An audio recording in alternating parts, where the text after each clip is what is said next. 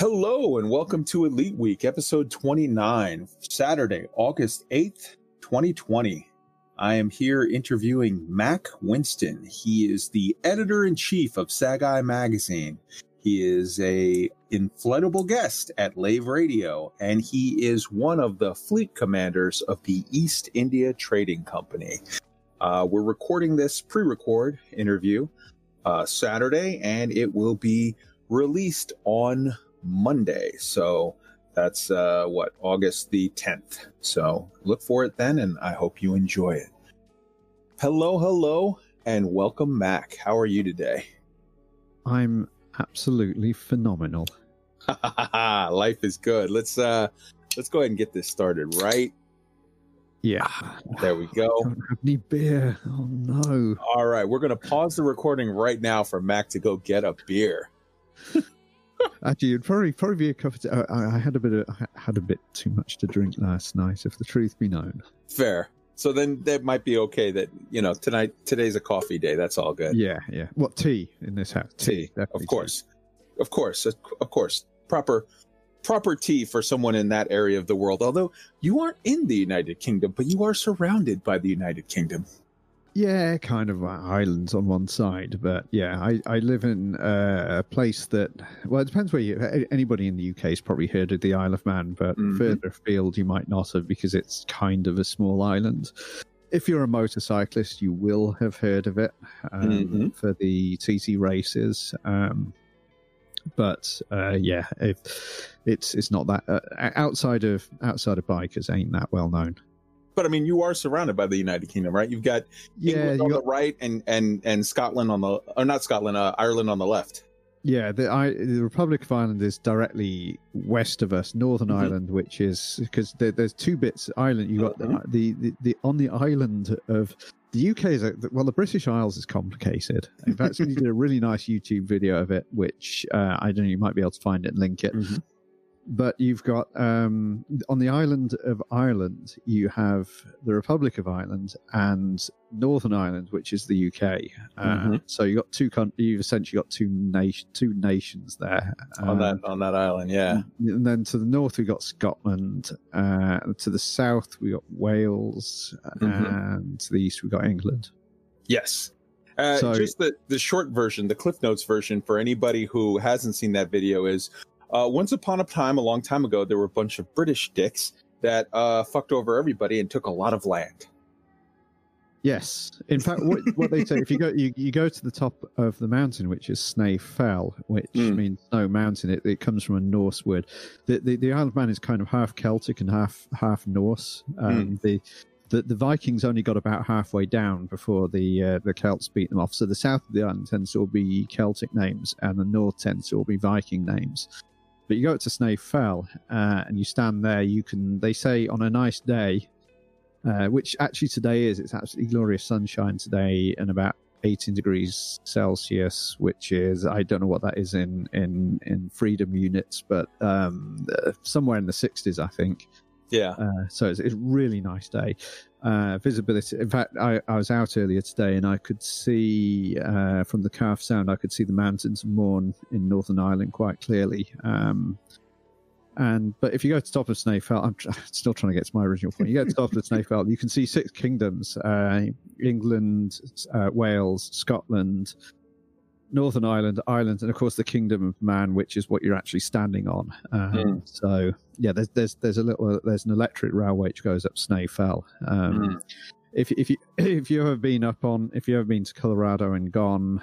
Uh, on- On that, there's a there's a railway which goes up Pikes Peak. It's it's like the Pikes Peak Railway, except not quite as high, and it's electric and it's narrow gauge Mm. but yeah we we, we uh, it's thanks to covid it's not been running because we don't have any tourists. Well, you, you had a few, a couple, like uh, like a week back uh, from Yeah, uh, we- the, the Guernseans. yeah we we had them come up from the channel islands we uh, we we've got flights going to guernsey at the moment so we actually had some wild tourists. And they, they one of them said the funniest thing is because it's a really slow news day so they one of them said something in the airport and the whole day like manx radio was like interviewing this guy uh, but but later on there was there was something in the papers which said um, uh, it was like it was like a report. Yeah, the Guernsey tourists, you know, were saying, "Oh, the people in the Isle of Man are so nice," which was a bit of a surprise to us. We thought you might all be a bit strange. so coming from a Guernseyan, okay, yes. fair, fair. I was going right. to say, next one to no one. yeah, yeah. All right. So now that we've educated a bunch of Americans on what the Isle of Man is, and uh, and now they're frantically looking around on the map for the Isle of Woman.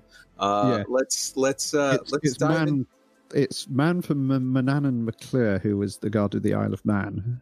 Mm. Um, it's it's not man as in male person. Mm. Uh, so uh, yeah, uh, in Spanish it's La, La, Isla de Man, so they, they, it's not La Isla de, de Hombre. Mm. Um, so anyway, although I think that was a Village People album. So yeah, all right, moving on. Let's okay. talk about you, Mac. Um, how did you first? Oh, my favorite to... subject. yeah, man. How did you first come to Elite Dangerous? And tell me a little bit of your your history with the game. Okay, so a long time ago, I was a young teenager, and we had these. We had BBC micros in our school with disk drives. So we were really something that I mean, most people had tapes, but we our, school BBC Micro had a, a disk drive, and somebody brought this game in called Elite, the disc, the BBC Micro disc version, which mm. um, it had a little bit more than the tape version because you you can with the tape version you had to, you had 30 uh, BBC Micro right has 32k of RAM out of which some was taken up by the frame buffer the the bit that holds the memory that holds the the picture that's showing on the screen so there's not much memory left over for program and data and what have you once once you got a graphics screen up. So the disk version was a bit better because it, it, it could load things off the floppy disk as you as you played, and it also came with a book called The Dark Wheel, um, which is where the legend of Raxxla comes from. It was the the guy who wrote it, Robert, Robert Holdstock, uh-huh. put an awful lot of that basically you had this game which was it was just wireframe graphics, but once you'd read the manual, because I, I I don't know whether Holdstock also wrote the the sort of background stuff in the manual or not, but he, he did write the Dark Wheel. But the the two of them together, because the game came in a big box, you know, it it wasn't it, the sort of box the sort of boxes games came in in the 80s were generally just a, a cassette box, so they're, they're just, just at the size of a tape. But Elite, Elite came in this big, big box, big box, yeah. So it had a, the, it, I'm sorry, the, the the Elite box to me reminds me of kind of like uh, when you buy an iPad. It looks like about that same size box, and when you open it, it's like the little compartments inside for the yeah, stuff. Yeah, there's there's there's like a it's it's not as big as the because because some of the backers got boxed versions of Elite Dangerous. It's not quite as big as that box, but it was it was big for a game at the time, and it had the novella, The Dark Wheel. It had the pilot's guide, the pilot's manual, and the disc or the tape, whatever. And it hmm. was it was all really well put together. It made the game. It made it more of a more than the sum of its parts, as it were. When you when you when you actually started flying around in Elite, you weren't just shooting at wireframe graphics, you were now on kind of a flight of fancy that the whole the whole background that the Dark Wheel had painted behind this meant that it it somehow seemed more than just what the graphics capabilities of the day would otherwise make you make you think. And it also kicked off kind of a tradition that's been going through all the Elite series. So uh, the the, the first version of the 8-bit elites they they all whatever platform it came out because it, it was ported later on to the um, commodore 64 which is probably how most people in the us if they were around at the time would have played it. Um, it was ported to the sinclair spectrum which was a very popular machine in the uk and in spain. It was it was populated as most popular 8-bit platforms. Um, later on it got it got ported and enhanced. There was an Amiga version. There was a version for the mm-hmm. Acorn Archimedes. The the, the one the, basically the first computer that had an ARM processor, uh, and it ran it really well. In fact, the Archimedes version was the first version where stuff happened that didn't involve the player. So you could see like you could sort of walk in on a battle that was already in progress and that kind Mm. of thing. But um, so my my love of this game really started there because it it wasn't it wasn't just a game you just play, you know, like Space Invaders or whatever. Um, it was a game that involved a you know you you could you could imagine yourself you you could write stories in fact we all did we we all wrote like fetid pieces of fan fiction about you know us being like these daring space pilots in the elite world and all this kind of stuff uh so I, I had many an English teacher at school who had to read through these essays. Uh, Mm. uh, but yeah, it, it it it sort of it also kind of the the thing I loved about it was it it sort of you know you, you can't in real life we can't be a space pilot or whatever, but it, it actually kind of it, it almost fulfills that. Uh, Mm. And so it went on. I I also played Frontier First Encounters a lot, and that was like it was when that came out. It had its problems. Um, there was a long and very Mm. unfortunate uh, interaction between I can't remember. I think it was Take. It was GameTek. I think the company was called the publisher Mm. because Frontier at the time was a very young company. They didn't self-publish, hmm and Frontier itself, um, and they had a.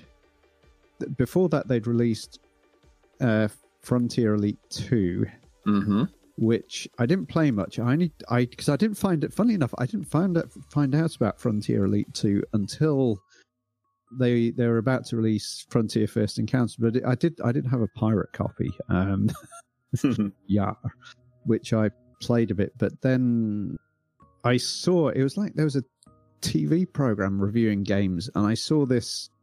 I saw Frontier First Encounters. I thought, wow, this looks amazing because it was it was like it, it was like it was like FE two enhanced. So I Mm. ran out to the shop and bought uh, Frontier First Encounters, which also came with a book of short stories, um, and it also Yeah. came out with the manual, which was more than just these are what keys you press. This is what you do on the joystick. It would actually Mm. sort of the manual was written just like the original one. It was written in in in, in universe. Right, with like And- lore ties and whatnot. Yeah, yeah, and and Yeah. The, the in the back of the manual was quite interesting because it had reviews of all the ships. Um, it basically had like a, uh, a you know a factual, as it were, um, sort of just a, a dry journalistic. This is what the ship is. This is what it does. This is some of its Mhm. history. Mm. And then it had a commentary by Big Bob Isacati, who was a used ship salesman who wrote sometimes really nice things and sometimes really rude things about the ships. Mm. Um, which which which I found was I, I quite enjoyed reading that. That was um, I don't I didn't agree, I don't entirely agree with uh, Big Bob Isacati on some of his reviews on uh, uh, Frontier First Encounter ships. But again, it, it was that the universe expanded. Uh, it had its Frontier First Encounters had its bugs. Uh, most of those uh, because there's a very in fact we could probably go on for hours about the controversy between GameTek and frontier so Mm. uh, and everybody will get bored and switch off so we won't but um there it was it was released before it was ready basically and so it had a ton Yeah. of bugs but it was actually the first it's probably the first game I got patches over the internet. I was, I was at university at the time, so I could download the patches, put them on a floppy disk, and stick them on my PC. Um, Well, I think- I think that was kind of important. I think that was a formative uh, event in the life of David Braben, and I think that uh, I think you see that echo through time, and you see a lot of that present in David's decisions and how they handle both publishing their own stuff, and that they're not afraid to say, "Nope, this isn't ready yet. We're going to have to get back to you," and also uh, Frontier as the UK's largest games publisher in in their publishing of other people's intellectual property now that they go out of their way to not be those guys. Yeah, uh, I think it probably. I think it was probably a defining moment for the company.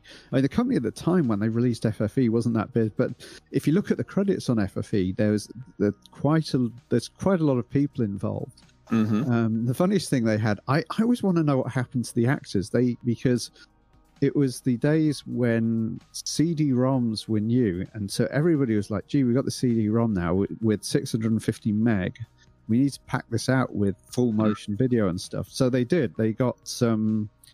I guess they got some people from the local amateur dramatics in Cambridge and got them to record these these short videos. Some of them are absolutely horrific. But other other than them, uh, you know, they're, they're showing some promise, and mm. I'd love to know what where where some of these people who did the acting went. Uh, some of them might have just been Frontier staff, as I, I am not sure who they mm. they all were. But if if you do a kind of if you if you poke around the internet, you can usually find these videos, um, and and yes, they, they can be quite entertaining. The other the other great thing about uh, Frontier Elite 2 and Frontier First Encounters. There were some really good soundtracks uh, there was some music uh, composed by something called the Quality Quartet, which mm-hmm. were original because some of it was classical and some of it was originals. And sometimes when you're listening to Lave Radio, you'll hear the FE2 intro music, mm-hmm. um, yeah. probably played through some modern high grade MIDI equipment, but it was the, the some of the music that came, the original music that came with these games was great as well.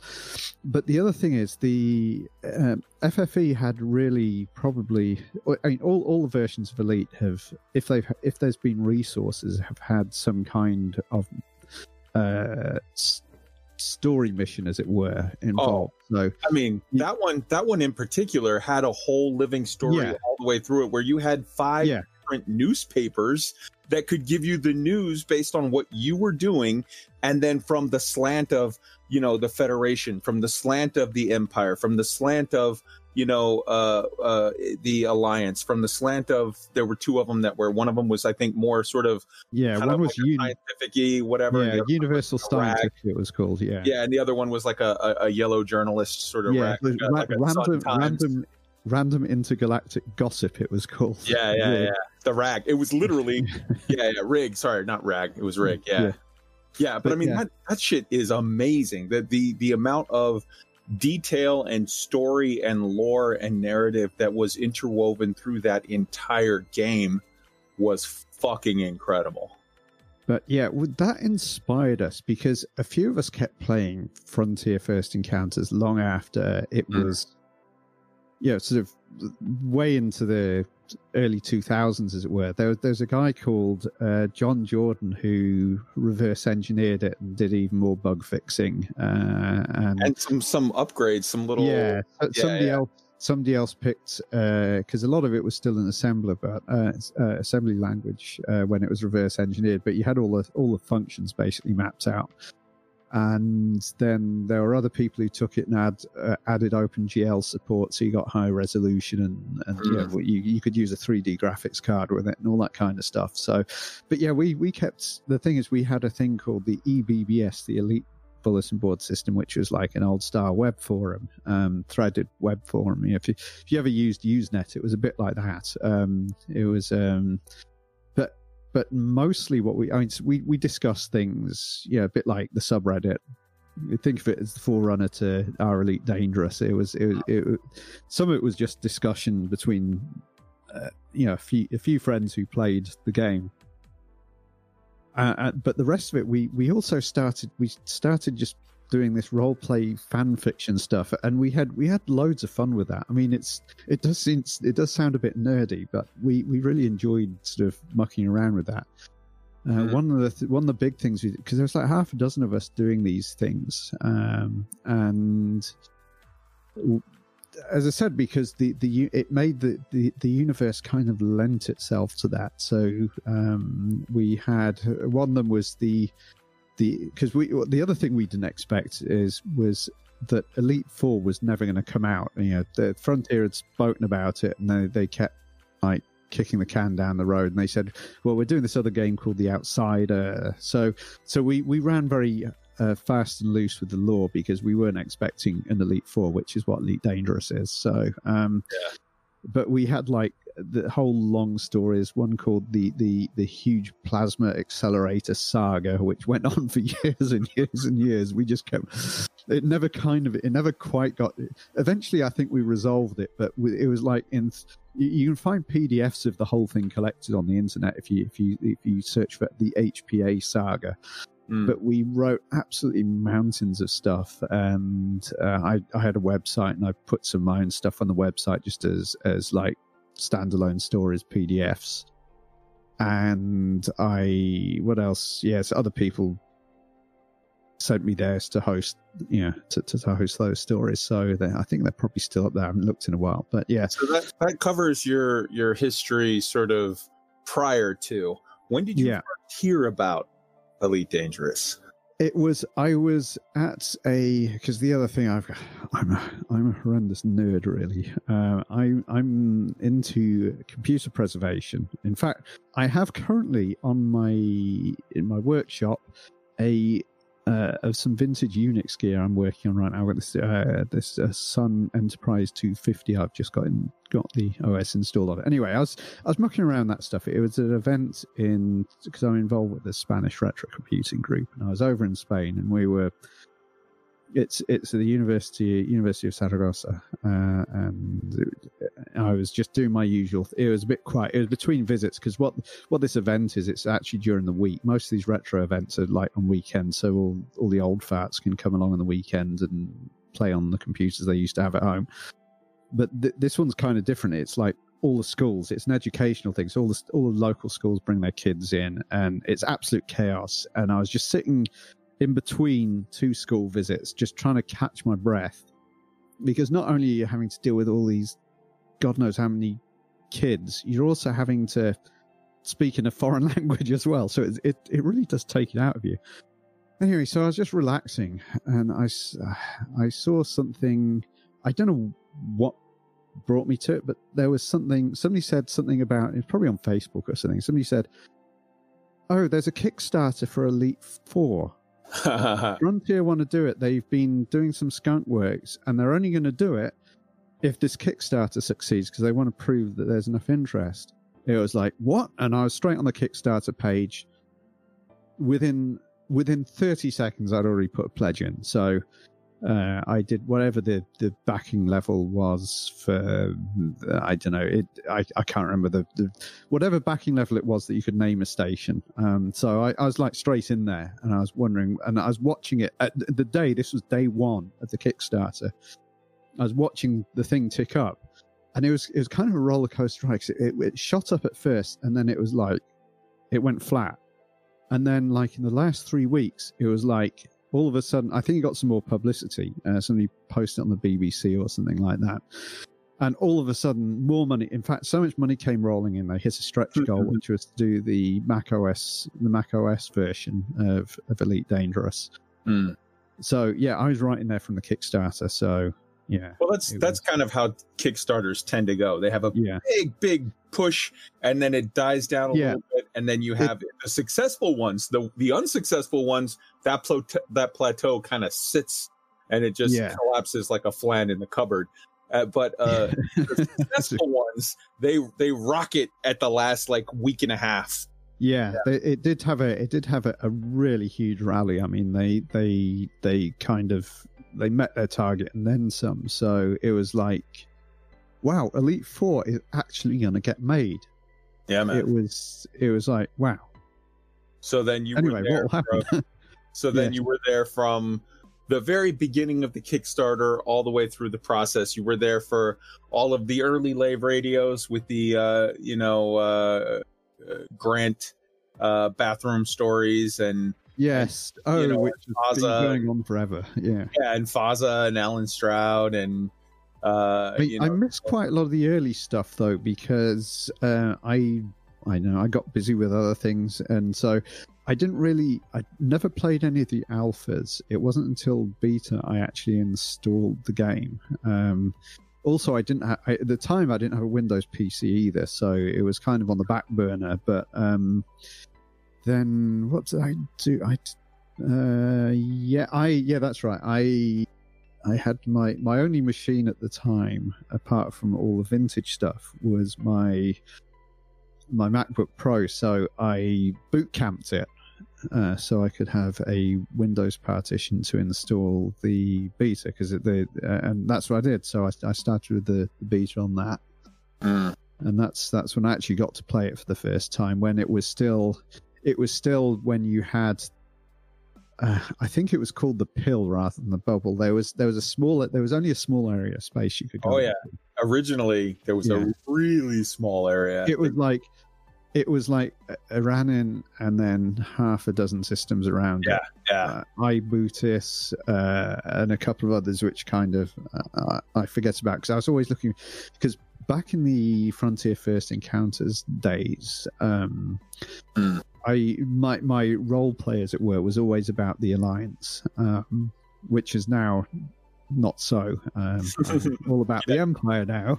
You do seem Uh, to be rather empirical. Yeah, so um, although though I, I have like a personal in-game, I have the in-game story for that. Um, but You're an Alioth boy. What what ended up facing Achenar, huh? yeah, so well, the the the I the, the idea it, my in-universe family all all came from Fector, which was uh, an anarchy. Well, it's been an anarchy. It was in FE2, FFE, and at the start of Elite Dangerous, it was always an anarchy. So these characters, the, the the entire family was was a bunch of near do wells, and and uh, not necessarily. Some of them were bad, and some of them were good. So I, I basically invented this this whole kind of uh, family backstory kind of thing. And anyway, the one of them ends up being in in the the stuff we did on the EBBS. One of them ends up being like a uh, ends up working for the alliance and then eventually starts climbing the ranks uh, and becomes like a senior a senior member of the the, um, the the the sort of the alliance's flight training crew. Um, and while his um, and he's having to look after his his uh, nephew, who's a bit of a near do well, who ends up going off the rails and all that. So, we we we had some fun with this. This is all in the the HPA saga. Um, this all goes through. So anyway, that that's how that's how the the story of my in-game story went, and then. Of course, this is now Elite Dangerous is fifty years on, so it's not the sa- it's not the same character. It's like the son of the same character who is kind of who ended up being taken to. Um, uh, I just mentioned that Eranin yeah, the the system where you started with in the beta. Uh, That's where his father went to escape justice because the Federation were after him. Uh, the Federation captured him, leaving leaving his his his young son to be fostered by people there. So he never never knew yeah and all this kind of stuff. So instead of that that allowed the break instead of just going back to the alliance to instead go go off to the go off to the empire instead and uh, join the it was actually the east india company which started me going there because I, I had i was in fully intending I, i'd made my home at lhs 331 but then uh, then I heard about the East India Company right at its formation, um, and I thought, "Oh, that looks exciting." So I thought, "I've not, like, I'd never actually even been in Imperial space in the game. I'd stayed sort of above Federal space, um, Mm. sort of in the Alliance area. Because if you think, if you think how the space, you got the Alliance on top, the Feds in the middle, and the Empire at the bottom." Mm-hmm. And so I went down to Imperial Space for the first time and uh, joined the EIC, and it all started. It, so it was all kind of it, it's the EIC's fault that I've ended up with the Empire. So back in the early days, it was just a couple of guys selling weed uh, outside of the trunk of a Type Yeah. Nine uh, from you know uh, the uh, what what uh, what Zel what was it Zelabara? Because you guys were out of Harvest Port, and Yeah. then uh, there was a whole thing where the drug empire of Zelabara was like, "Hey man, we need some help with our weed business." yeah, that that was that was yeah, that was kind of a bit late. That was actually a CG. Um, I don't. Yeah, that was like sure- November. That was November of thirty three oh one.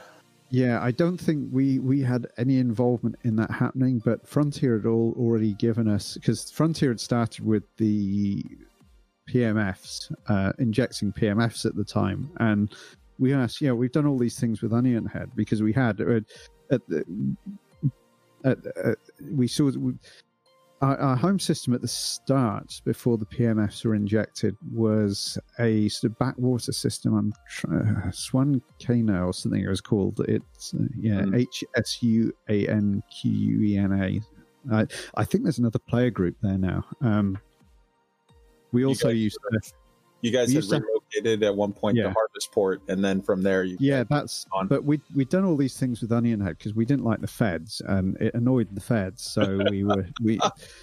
We, we were mainly trading around Thosio and all those kind of places. Another player groups there now, which is even bigger than the IC. Um, uh, and so we, we did all this stuff around Harvest Port, and when when Frontier started injecting the PMFs, we said, "Hey, can you inject us into Kappa Fornacis and thinking mm. it wouldn't happen, and they did it. They actually gave it us, which was brilliant.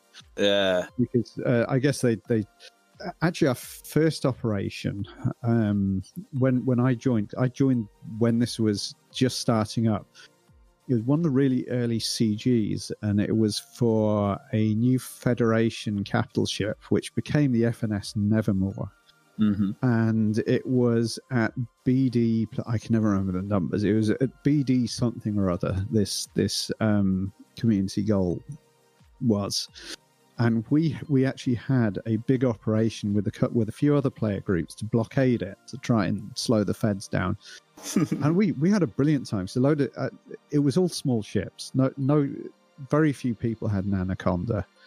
So it was generally Python. It was generally um, Cobras. I had my Cobra Mark 3. It was Vipers. Um, hmm. some people had Asps. In fact, one of the guys, I remember one of the guys uh, in an Asp, I'd interdicted him uh, and tried to blow him up and failed. And he was absolutely furious and he kept chasing me around the system for like the rest of the night. Mm. But he's still playing. I see his name pop up from time to time. He's still playing. I think his was Commander Stevie G. Okay. Um, but yeah, I think he's. I still see his name pop up on some of the discords already. I haven't seen him in game, but I'm hmm. pretty sure he's still playing. but I, I keep, I keep remembering that. But yeah, it, we we had we had like it was a typical length CG, and we had a ton of fun just interdicting and battling and trying to trying to slow the, the feds down, and they sent people to try and deal with us, and we had all code words because they, they, at the time there wasn't there wasn't any of these squadrons, so you couldn't see like you, you know on the little info panel on the bottom left, yeah. you couldn't see EICO or anything like that. It, you yeah. just had to. If we saw someone new, we we had a we had a question for them, and if they answered right, we knew they were friends. And if they said, huh, "What do you mean?" then we'd interdict them and blow them up. Well, that's uh, like that's analogous to the in the modern military. You know, you have IFF signals that will yeah. show flat out, but like back in the day, like uh, the 82nd Airborne, the uh, like uh, you know Easy Company from like the guys from Band of Brothers that they went yeah. through. Back in those days, they literally, when you were out on patrol, uh, they would if you came across somebody because it, it was it's it's super super awkward when you're in you know, sort of right on the front lines area. So if you're in Bastogne or here or there, if you came across somebody in the dark because you couldn't quite tell where they were and you didn't want to shoot in case it was a buddy of yours, you would say flash.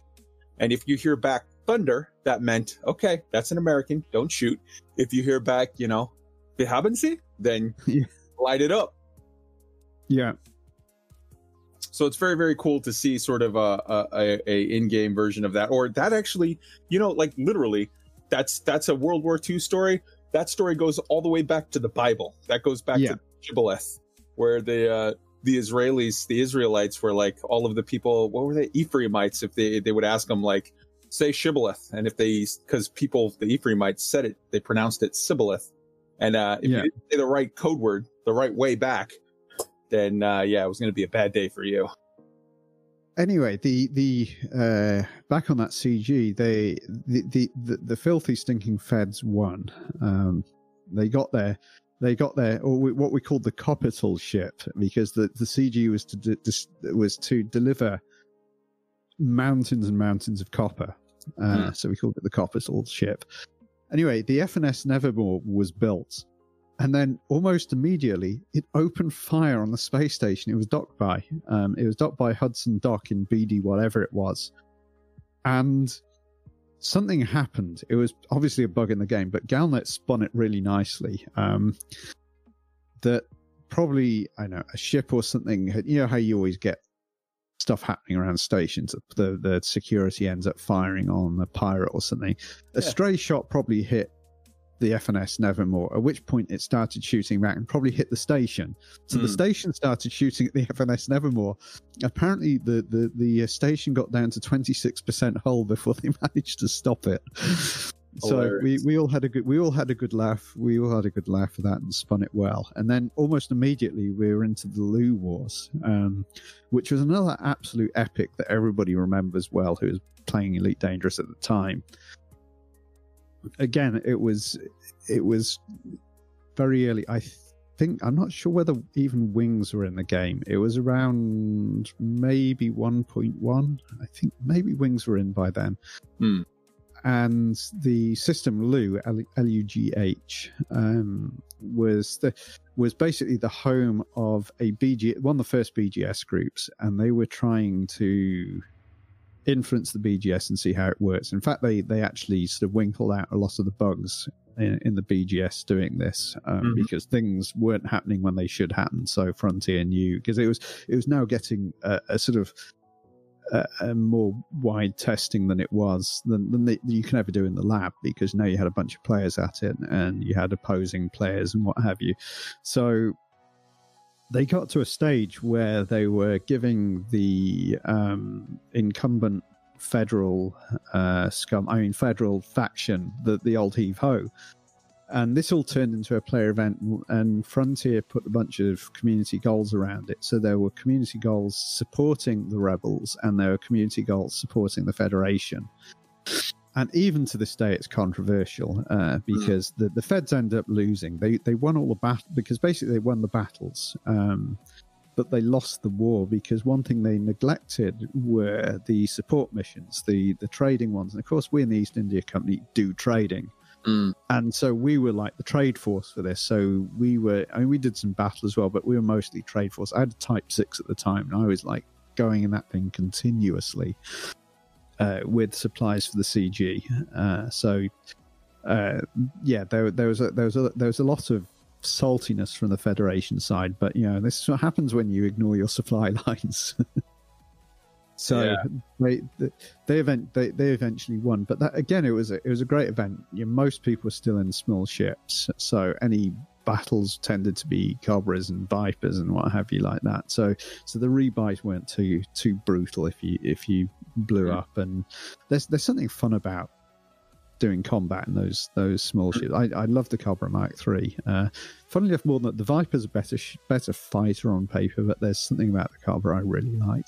Mm. So the history um, of it, the Jameson of it all. Yeah, yeah, the history of it all, and it's it, it, especially when you, you put a VR headset because I got I got hold of a Oculus DK2, uh, nice. and when I put that thing on the first time in the Cobra's cockpit, it was like, wow, because you don't realize that the scale of it, it really gives you a feel, a scale you just don't get on a 2D mm. screen. So, and you can turn your head and you can look around and you can see all this other stuff that you, because there's even on the head look, um, on on a regular screen, there's there's limits to how far you can turn, but in in VR, you can turn around and look behind you, and you can see the little door that enters into the the cockpit, and you can see how far away the co-pilot seat is from yours, and you realise that in, in the car, if if you're sitting on a two D, you don't really know know how big it is because it's difficult.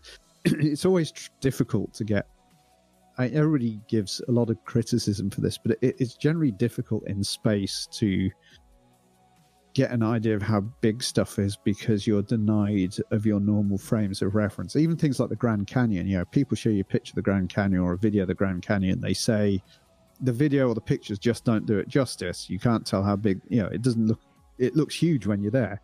Mm. Um, and you've got kind of this, uh, and in fact, the, the, the, the astronauts who, who went to the moon made the same thing. They said, you can't tell if that thing over there is a boulder the size of a car or something much further away that's boulder the size of a huge building so um, you have this you always have this problem with scale in in, in space but also and 2D just makes that much harder. But when when you when you stick the headset on, even even the DK2, which was kind of um, not really all that high resolution, mm. you look at the seat beside you and you realize that if you reached out, you wouldn't be able to touch it. It's actually further away than you think, and that co- the, the cockpit, the Cobra, is actually quite large.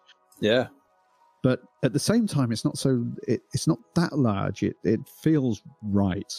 Mm. The other brilliant ship in VR is the. I had to immediately try the Eagle because I love the. The nice thing about the Eagle is you can look out the window and you can see the wings, mm-hmm. which is which I think is brilliant.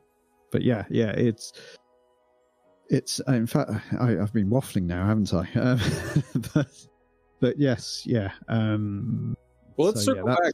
Let's circle back to what you were saying about these events and do you find yourself now sometimes with a sort of wistful sense of nostalgia and thinking to yourself, man, I hope that that sense of like urgency and that feeling of the universe being sort of alive and vital and there's stories happening and there's narrative and there's all of these events happening which are then covered by the news sources and whatnot do you find yourself sort of hoping for a renaissance of that in in uh, odyssey Oh yes, I do hope so. I you know it, we, it's because it's what it, it, it's what makes Elite more than the sum of its parts mm. is all this backstory and the fact that the fact that we who are playing it can actually influence this story to some degree also helps as well. Um, I things like I mean, just look at it the, the the, the stuff we've had before, like Colonia.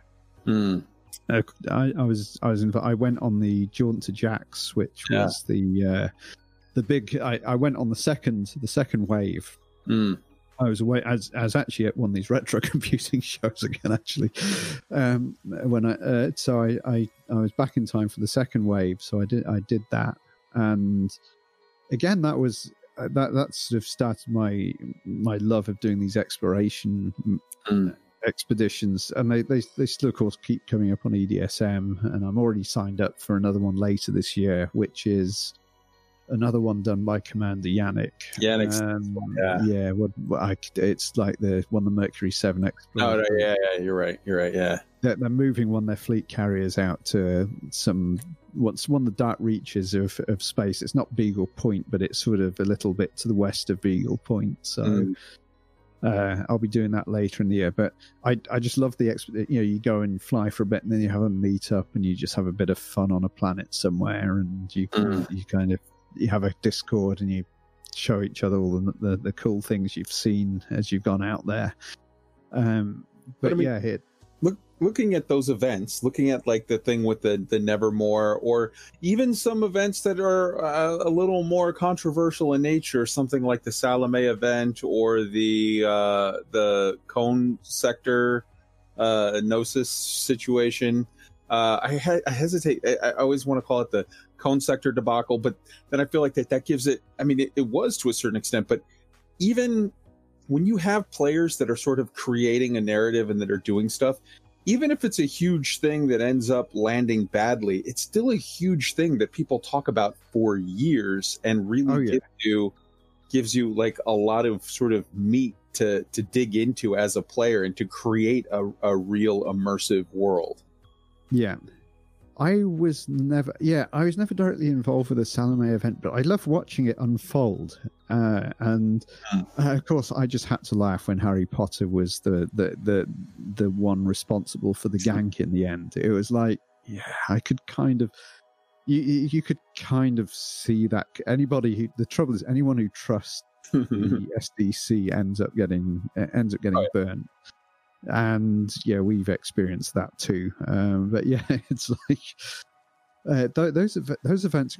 the the thing is, he, he, I can see that them. It's it's quite easy for Frontier to think, well, you know, it, it looks if it all goes horribly wrong, it looks really bad for us, etc., etc. But I think sometimes you have to be a bit brave and just do it. There, there are always going to be people who whine. Um, you're never gonna you, you're never gonna satisfy all the saltmeisters, um, and so yeah, you've just got to you've got to realize that you're gonna you're gonna make some people annoyed and just just go ahead and do it because the vast majority yeah. of people enjoy it for what it is. Um, the it's funny. I sent my alt account. I didn't quite trust the whole thing with the cone sector, so I sent my long-suffering alt account to to go to go to the Gnosis, and uh, he ended up sitting it out because uh, there's not much you can do against a Thargoid in, a, in an unarmed dolphin. Yeah, in an exploration build. Yeah. Dolphin's a brilliant ship, by the way, for exploration.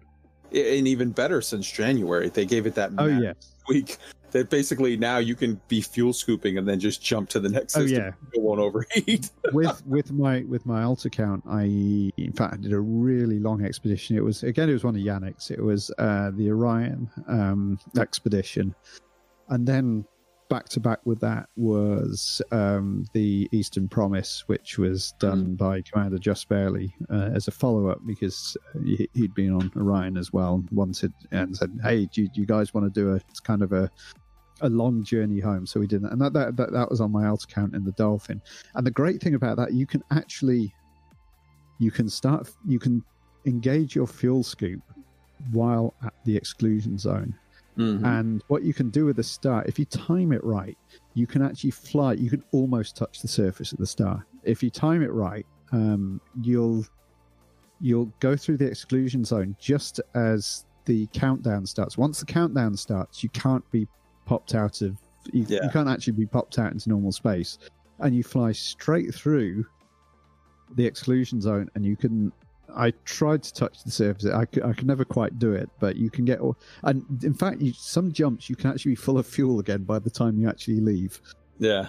You know what that reminds me of? That reminds me of uh, from Stargate Universe, where they had the ship Destiny, and it had to recharge its solar whatever its its like power cells, and yeah. uh, so the ship went into auto mode and just flew through the corona of a star, and it was like the tech was so good that it its shields kept up, but it just it, it like you saw these massive sort of you know uh whatever ion scoops opening up in every different thing and like lighting up as the ship was just like glowing with with the heat as it flew right through the gas. It was yeah. incredible. Yeah it's yeah but yeah, the Dolphin's brilliant. So yes, anyway.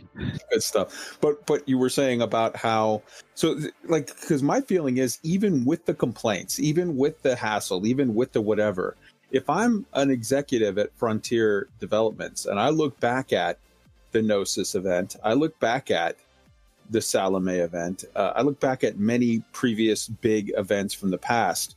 I have to say, overall, that's a huge net positive for engagement level for the people that uh, you know being of interest. Now e- even if you can manage to not you know sort of step on your own dick it's even a bigger win because you know you you look at like the player engagement even something of a much lesser uh sort of impact. But look at the Golconda event. That yeah. the numbers of players and the amount of people enjoying the narrative and getting involved and doing all of the stuff or whatever it's like this I I understand skeleton crew. I understand yeah. we're working on the next big thing. I understand all of that, but I don't understand the point at which from a corporate level when they're planning out their their plan they they say okay we're going to have you know 10 guys be the skeleton crew keeping elite going right now for the next year and a half we're going to have 90 guys over here locked in this other room building this product that we're going to eventually call Odyssey. I don't understand the thought process where someone in the, in a board meeting doesn't step up and say, "Hey, why don't we grab three other guys that we can add three guys to the payroll or grab three from the 90 or something where it's like your job is keeping Galnet going, your job is making uh you know, you two your job is making interstellar initiatives and really that between you know a couple of or, or one guy doing all of that like that's not even a a full-time situation. That's a situation where you could be doing that and still with the rest of your time be pitching in on fleet carriers or whatever. Yeah. Yeah, and certainly the interstellar initiatives, I a lot of them I had the, the stuff around the the Lave cluster, you know, the the whole thing with the famine. I was hoping that was going to develop because that had uh, some not heard of yet kind of terror group from or piracy. Well, it's really a, a, a kind of out for revenge uh, for what the Fed did to them from Kappa Fornacis. I was hoping that was going to develop. Yeah, I was hoping that was going to d- develop because then you could have us in the EIC sort of clandestinely supporting them because you know the the enemy of our enemy is our friend kind of thing. But yeah, it was. Uh, I was hoping that was going to develop a bit more. It, it, it was interesting because that the last message of that uh the what we'll call the Rockforth fertilizer saga, which was you know there was a, a multi-tiered uh interstellar initiative where it was like stage one stage two stage three and you were you know first investigating going around to investigate then you were doing combat against the scythe of panem then you were the last step was going around and delivering the ergonomic treatments or agronomic sorry treatments to uh, the sort of affected uh, areas. And the very last one of that, it on the very last line of it had a little sort of uh, a little uh, teaser of like, yeah, and especially the, this area out in uh, what was it called? Uh, uh, had a weird name. The system of blah blah blah seems to officially or seems to be you know extra hard hit in their need for food and then it was a commander i think it was malik that off of that went there and looked and was like, "Hey, there's a generation ship here." Yeah. But but you're right. There was more room for that story to play out yeah. with the Scythe of Panem. Like they did they just kind of went like, "Hey, everybody, look over there." Yeah, I I was hoping that was going to develop into because that, that was another thing. Right early on even before the eic existed i'd been in the um, there was a, there was a, a, an actual war in Kappa Fornacis that the whole thing uh, between the against the federation the, sorry the federation against the farmers. Yep. And so there are conflict zones around uh, around Panem and Panas, yeah, the planet is moon, um, with the, the yeah the Federal Navy in there and there were a ton of players and i always i was always surprised how many players are playing for the filthy feds. I mean i got shot down. I was in that because it was like 1.0 and i was i thought i was like you know so cool in my e-rated cobra. Mm. and, and then I, I remember I, I, went in there in my e-rated cobra and this ass turned player a player ass turned and faced me, and this big sort of purple ball came out the front of his ship and hit me, and my ship exploded. and that's when you found out about plasmas. Uh, that's when I found out about plasmas, and also about A rating modules is a good thing. Yeah, man.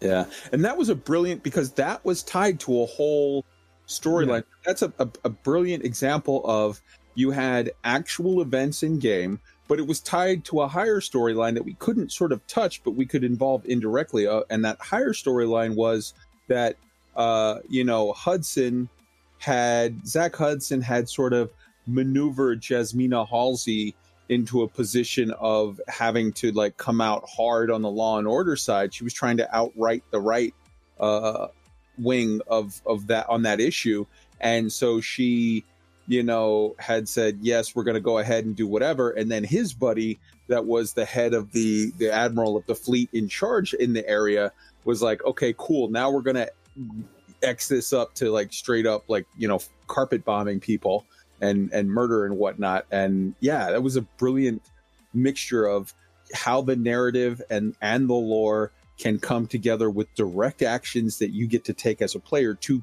craft the next sort of chapter of the story. Yeah, yeah, it was. Uh, yes, I th- those days I remember fondly. Mm. May they soon return. Yes, and maybe maybe with Odyssey they will. Uh, I, as I, as I was saying earlier, they Frontier do seem a lot more excited about Odyssey than they have of basically anything since before 1.0. Um, yeah. they, they they've rolled out. You know, we got new dev diaries, we've got new new live streams and stuff, which they uh, haven't done for a while uh, to such intensity. So yeah, it's it's nice it's nice to see that. So uh, the the the trouble is that, that once the hype train gets going, um, you, you, see the usual cycle. People uh, people's expectations get higher and higher until they they kind of reach a level which is uh, like impossible for mere mortal software developers, and then yeah, then so. But anyway, um, it's nice. It's nice to see there is definite excitement, and you know, we're just itching to show you this stuff again. So, so fingers crossed, expectations yeah. low, hopes high, and, yes. and and move into this with a positive attitude. Yeah. Yeah. Well, why don't we sort of circle around to Propter Lucrum Vincemus Stellus? Why don't we talk a little bit about your your your uh, your homeboys, the East India Company? That means, by the way, translated for profit, we conquer the stars. Yes. We used to have it. We used to have a different motto, motto and I'm trying to remember what, what it is. I, th- I think it was just Secchi Stellus, which is just follow the stars. But yeah, we, we went for more um, profitable thing. Well, the the uh, quite a lot of people probably have heard the. I mean, we, we're a bit quieter than we used to be. I mean, when when we first formed, um, we were we were always self promoting pretty damn hard, really. Uh, but the the EIC, as we mentioned earlier, it's been around for a while. I think, uh, if my memory serves, we started in about March during 1.0 mm. uh, hmm. which would have been 2015, I think. Um, just trying to trying to get my dates right, uh, and we're we're one the there, there's a few groups like us which which are still going, which started around started around then, but it all came out of originally there was a um, there was a group called Emperor's Grace, which was kind of more of an umbrella group, as it were. It's it's not to be confused with if if you fly around the Empire, you'll see there's such and such Emperor's Grace.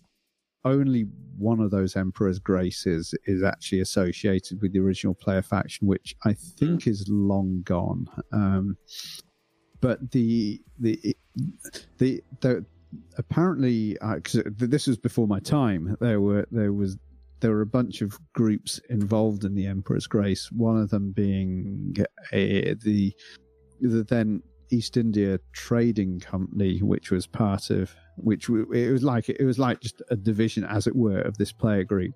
Mm-hmm. Anyway, there were apparently there were. I'm not. I wasn't privy to them. There were there were some disagreements, as there sometimes are, and they broke away and announced they were going independent and this, that, and the other. And there was a big post on Reddit, and I saw this. I thought, oh, let's check this out. This looks like a fun group to join. So I went went to the website and joined it and all that. So this was probably in the first week or two of, of starting. So as, I, as as we said earlier, the fir- the, the first the, the the the first big event, which was actually going on, which we got straight into, was this uh, FNS Nevermore uh, community goal, which we were blockading. Yeah, that would have been 1.1 because 1.1 was CGs. I think 1.2 was Wings, and 1.3 was Power Play. Um, so we we got we got going with that, and then the Lugh War and all that kind of stuff. And we did things like there was one of our members uh, came up with something called the Galactic Silk Road, where he defines basically a big. It was like a huge loop. Um, it, you, you could fly around it in each way, and it had it was basically a list of commodities, most profitable commodities between them. So you'd you could you could just keep flying in, in, this big loop around the bubble, and so it went pretty much everywhere. That was um, a big money making thing at the yeah. time. So yeah, and I, I remember doing it in the Type Seven, being pirated and things like that. In fact, I got I got a wing. We there's a wing of like three three of us. We went around there. We got pirated a few times. We went around this thing, but yeah, it was um, we, we were doing things like that uh, and various onion head events, which of course netted us eventually our, our capital in Kappa Fornacis. Uh, there you go. And we also uh, we also started with the BGS quite early on. Once we once we once we'd got our home, we I remember that first that first expansion. That was like it took us it took quite a long time. The, the I think there were still bugs being worked out in the BGS but it it took us a while, and finally we got into expansion state, and we expanded somewhere. And then it, the, the system didn't tell you where you'd expanded, so we had to send out scouting parties to find out where we'd gone to. where are we? I don't know. And and we discovered eh, actually nowhere because due to not not really a bug, but there there was you know how you can only expand into a, a, a, system with you know it has to have less than whatever factions. Anyway this the, the, the it, one of these couldn't be found so we just didn't expand. Because hmm. uh, we reported because we we reported to frontier. We said you know we'd, we'd been we'd scouted 300 odd systems within God knows how many light years. We haven't found where we've gone. Where have we gone, or did we expand at all? And they said, uh, actually, um, yeah.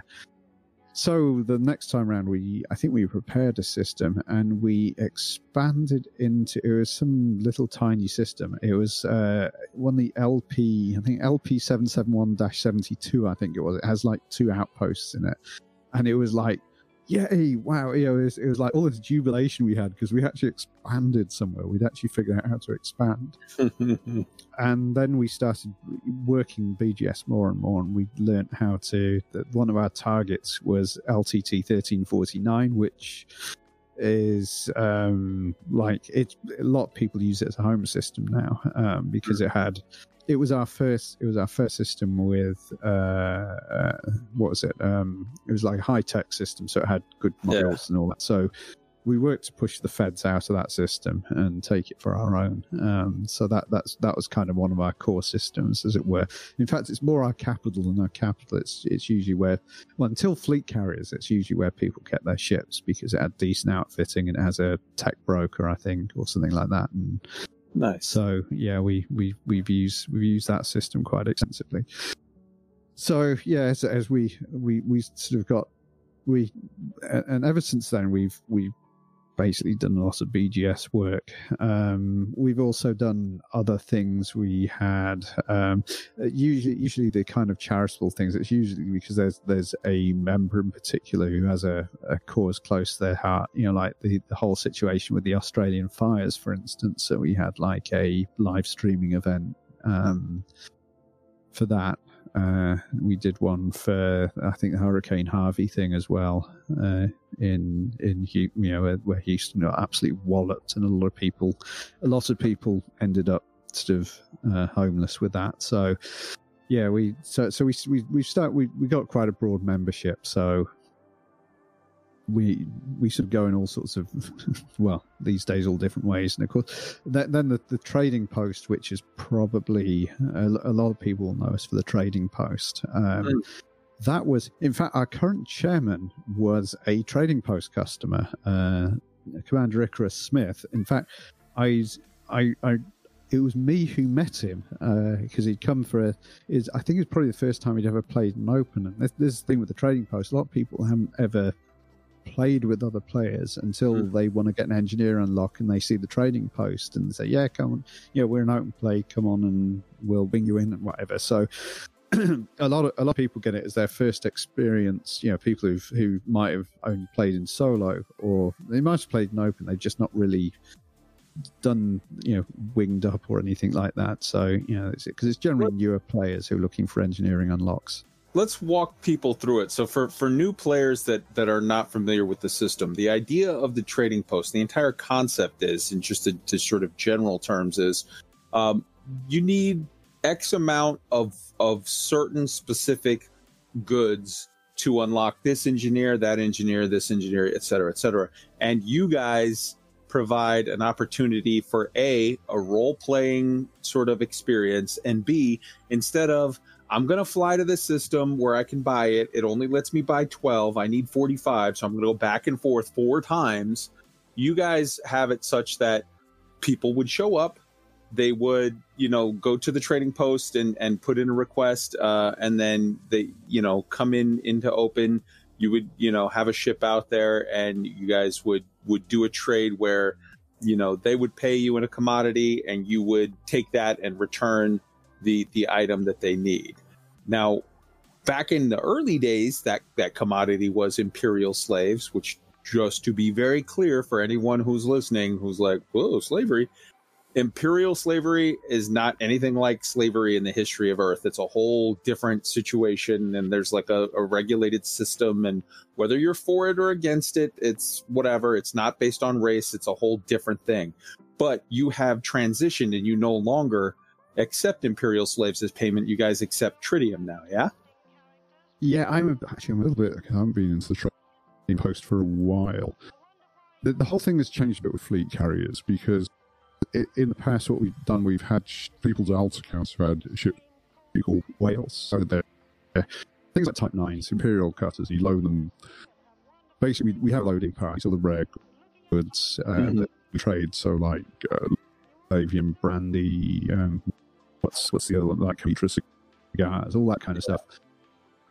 We load them into whales. Um, or we loaded them into whales, and, and then you you meet somewhere in space, and you you, you drop a load of stuff. Uh, the, the, this, we we drop a load of stuff, and then the customer would drop whatever the payment was, and there'd be bits flying back and forth and what have you it's it's changed a bit with carriers because we can although you can't sell rares from a carrier you can store them in your own carrier. So Mhm. it's that that's been quite helpful. That, that's quite helpful thing to do because now you don't have to reserve. If you don't have an account with a ship reserve for nothing but storing stuff because you can stick it in a carrier and then you can fly the ship for other things. Mhm. or go get even or go get even more rares and, and so, so you can you can use the carriers for deep storage for that but other there there are other commodities. There are non-rares um, such as bromellites which you and yourself credits now. You can you can go mine them. We can have a mining party for bromellite Mhm. um, stick them on a carrier and just it, it's it's easy. You just sell it. Um, so that that that makes it a, things have changed a little bit with the carriers. I i unfortunately i don't do a lot with the trading post myself i'm normally involved with the bgs group um, Hmm. which takes up pretty the bgs can be uh, if you and you'll know from doing turning the turning the wheel it can be quite time consuming Can it? Yes, so um, especially these last couple of weeks because we got into something like five wars simultaneously, which was uh, that was that was hard work. That is a lot. That's a lot. we we got into a lot of wars at once. It, it was one of those perfect. Sto- I I it's just how things sometimes line up. It used to be with the BGS that you can only be in one war at once, but now, of course, you can be in multiple wars. And once you're in, I know how many systems we are now. I can have a quick look at on eddb.io. Let me just have a quick fertile. Here we have factions name East India Company. Uh, Spine Minor Factions. Uh, we are in. We are controlling 64 at the moment, and we have 157 assets. So once you've got that many systems, it, it gets kind of slippery and just ran because the BGS runs on on player actions only. So just random players flying through space where EIC have systems uh, or uh, control assets they they cause stuff to happen eventually and it and it, it can cause your you know you you, you can have un, unintended influence rises in places or unintended influence for and the the, the real trouble is is trying to discern is trying to uh, separate this just from, from random actions from things that might be malicious because sometimes you see like a huge influence gain on another faction Mm-hmm. and you think, oh, somebody's working against us there. But it's not. It's just because that faction went into famine or something, or no, it's usually outbreak. An outbreak, medicines become tremendously profitable, and you get these wing missions to deliver me- uh, medicines, which are tremendously profitable. Mm. And you get and players fall uh, sort of come across them and start doing them, and all all of a sudden, the faction that's in outbreak suddenly their influence goes shooting up, and uh, eventually you meet them in the middle, and the war starts. Mm-hmm. Uh, but so we we were stuck in several wars at once last week, uh, and we managed to close them all out. I I'm not sure that because some systems we don't care about, and we say, nah, just just leave it be. We don't care. We have other systems because again, we're there, there are lots of player factions, so we have we have an embassy. Um, in fact, we have a group. We have like an embassy channel now, Discord, and then a whole bunch and of other emb- embassies with player groups that are nearby. So we make sure we we try not to step on each other's toes, as it were, with certain ones. So we got we got about you know. 15 or 20 of those uh, just flicking through the channel list here Mm. um, and so it yeah the bgs as, as your as your footprint goes up uh, becomes more and more slippery and sometimes you just you just end up in situations you never intended just because of the of the the the amount of the, the amount of systems you got into. So yeah it's it's it's one of those things. And let's see where are we? In terms of size now yeah we're we're still in the we're still definitely in the top 20 i'm probably not gonna i'm probably not gonna just go counting through but um yeah that's that, that that's basically what we get with the bgs is um it gets busy and probably one advantage you have with turning the wheel that we don't is that probably systems you've been to you probably don't care about so much. Um, so if a war starts there you know not such a big deal. It used to be in the old the old bgs system that that would mean that state became that was a blocking state but that all those blocking states have have now gone. So yeah, you probably don't care so much if if uh, one of your one one of your older systems that aren't particularly important to you are uh, sort of falling into a war state or a lockdown or whatever. So yes, Hmm. that is my that is my brain dump on uh, on where we are with the BGS. Right on. Well, I mean, being sort of that big of an entity requires obviously many, many, many people. So you, as a fleet commander, are one of the people in charge, but there are a legion of fleet commanders that then Oh yes, control various aspects of various areas, and then there are people that are working for those fleet commanders. Yeah. Yeah, we, we have fleet fleet and wing. We have like the chairperson. We got two of those, uh, Commander Vargix and Commander Icarus Smith. We have like half a dozen fleet commanders, and then we have another half a dozen, dozen or so wing commanders. And we, we've also got some elders because, of course, as time goes on, people go on to new games whatever. But you know, they're kind of um, the kind of respected older members of our, our group. So uh, they, Hmm. they stay on Discord and they get their they get their elder tags, which I always think of them. They're this like yeah, they, they all look like they all look like Gandalf the Grey. You know, a bunch of space pensioners. yes, half of them are probably only about twenty five, but yeah, I always Hmm. think of them sort of looking a bit like Gandalf the Grey or something like that. Back in my day, we only jumped Yes. 16 light years and we liked it.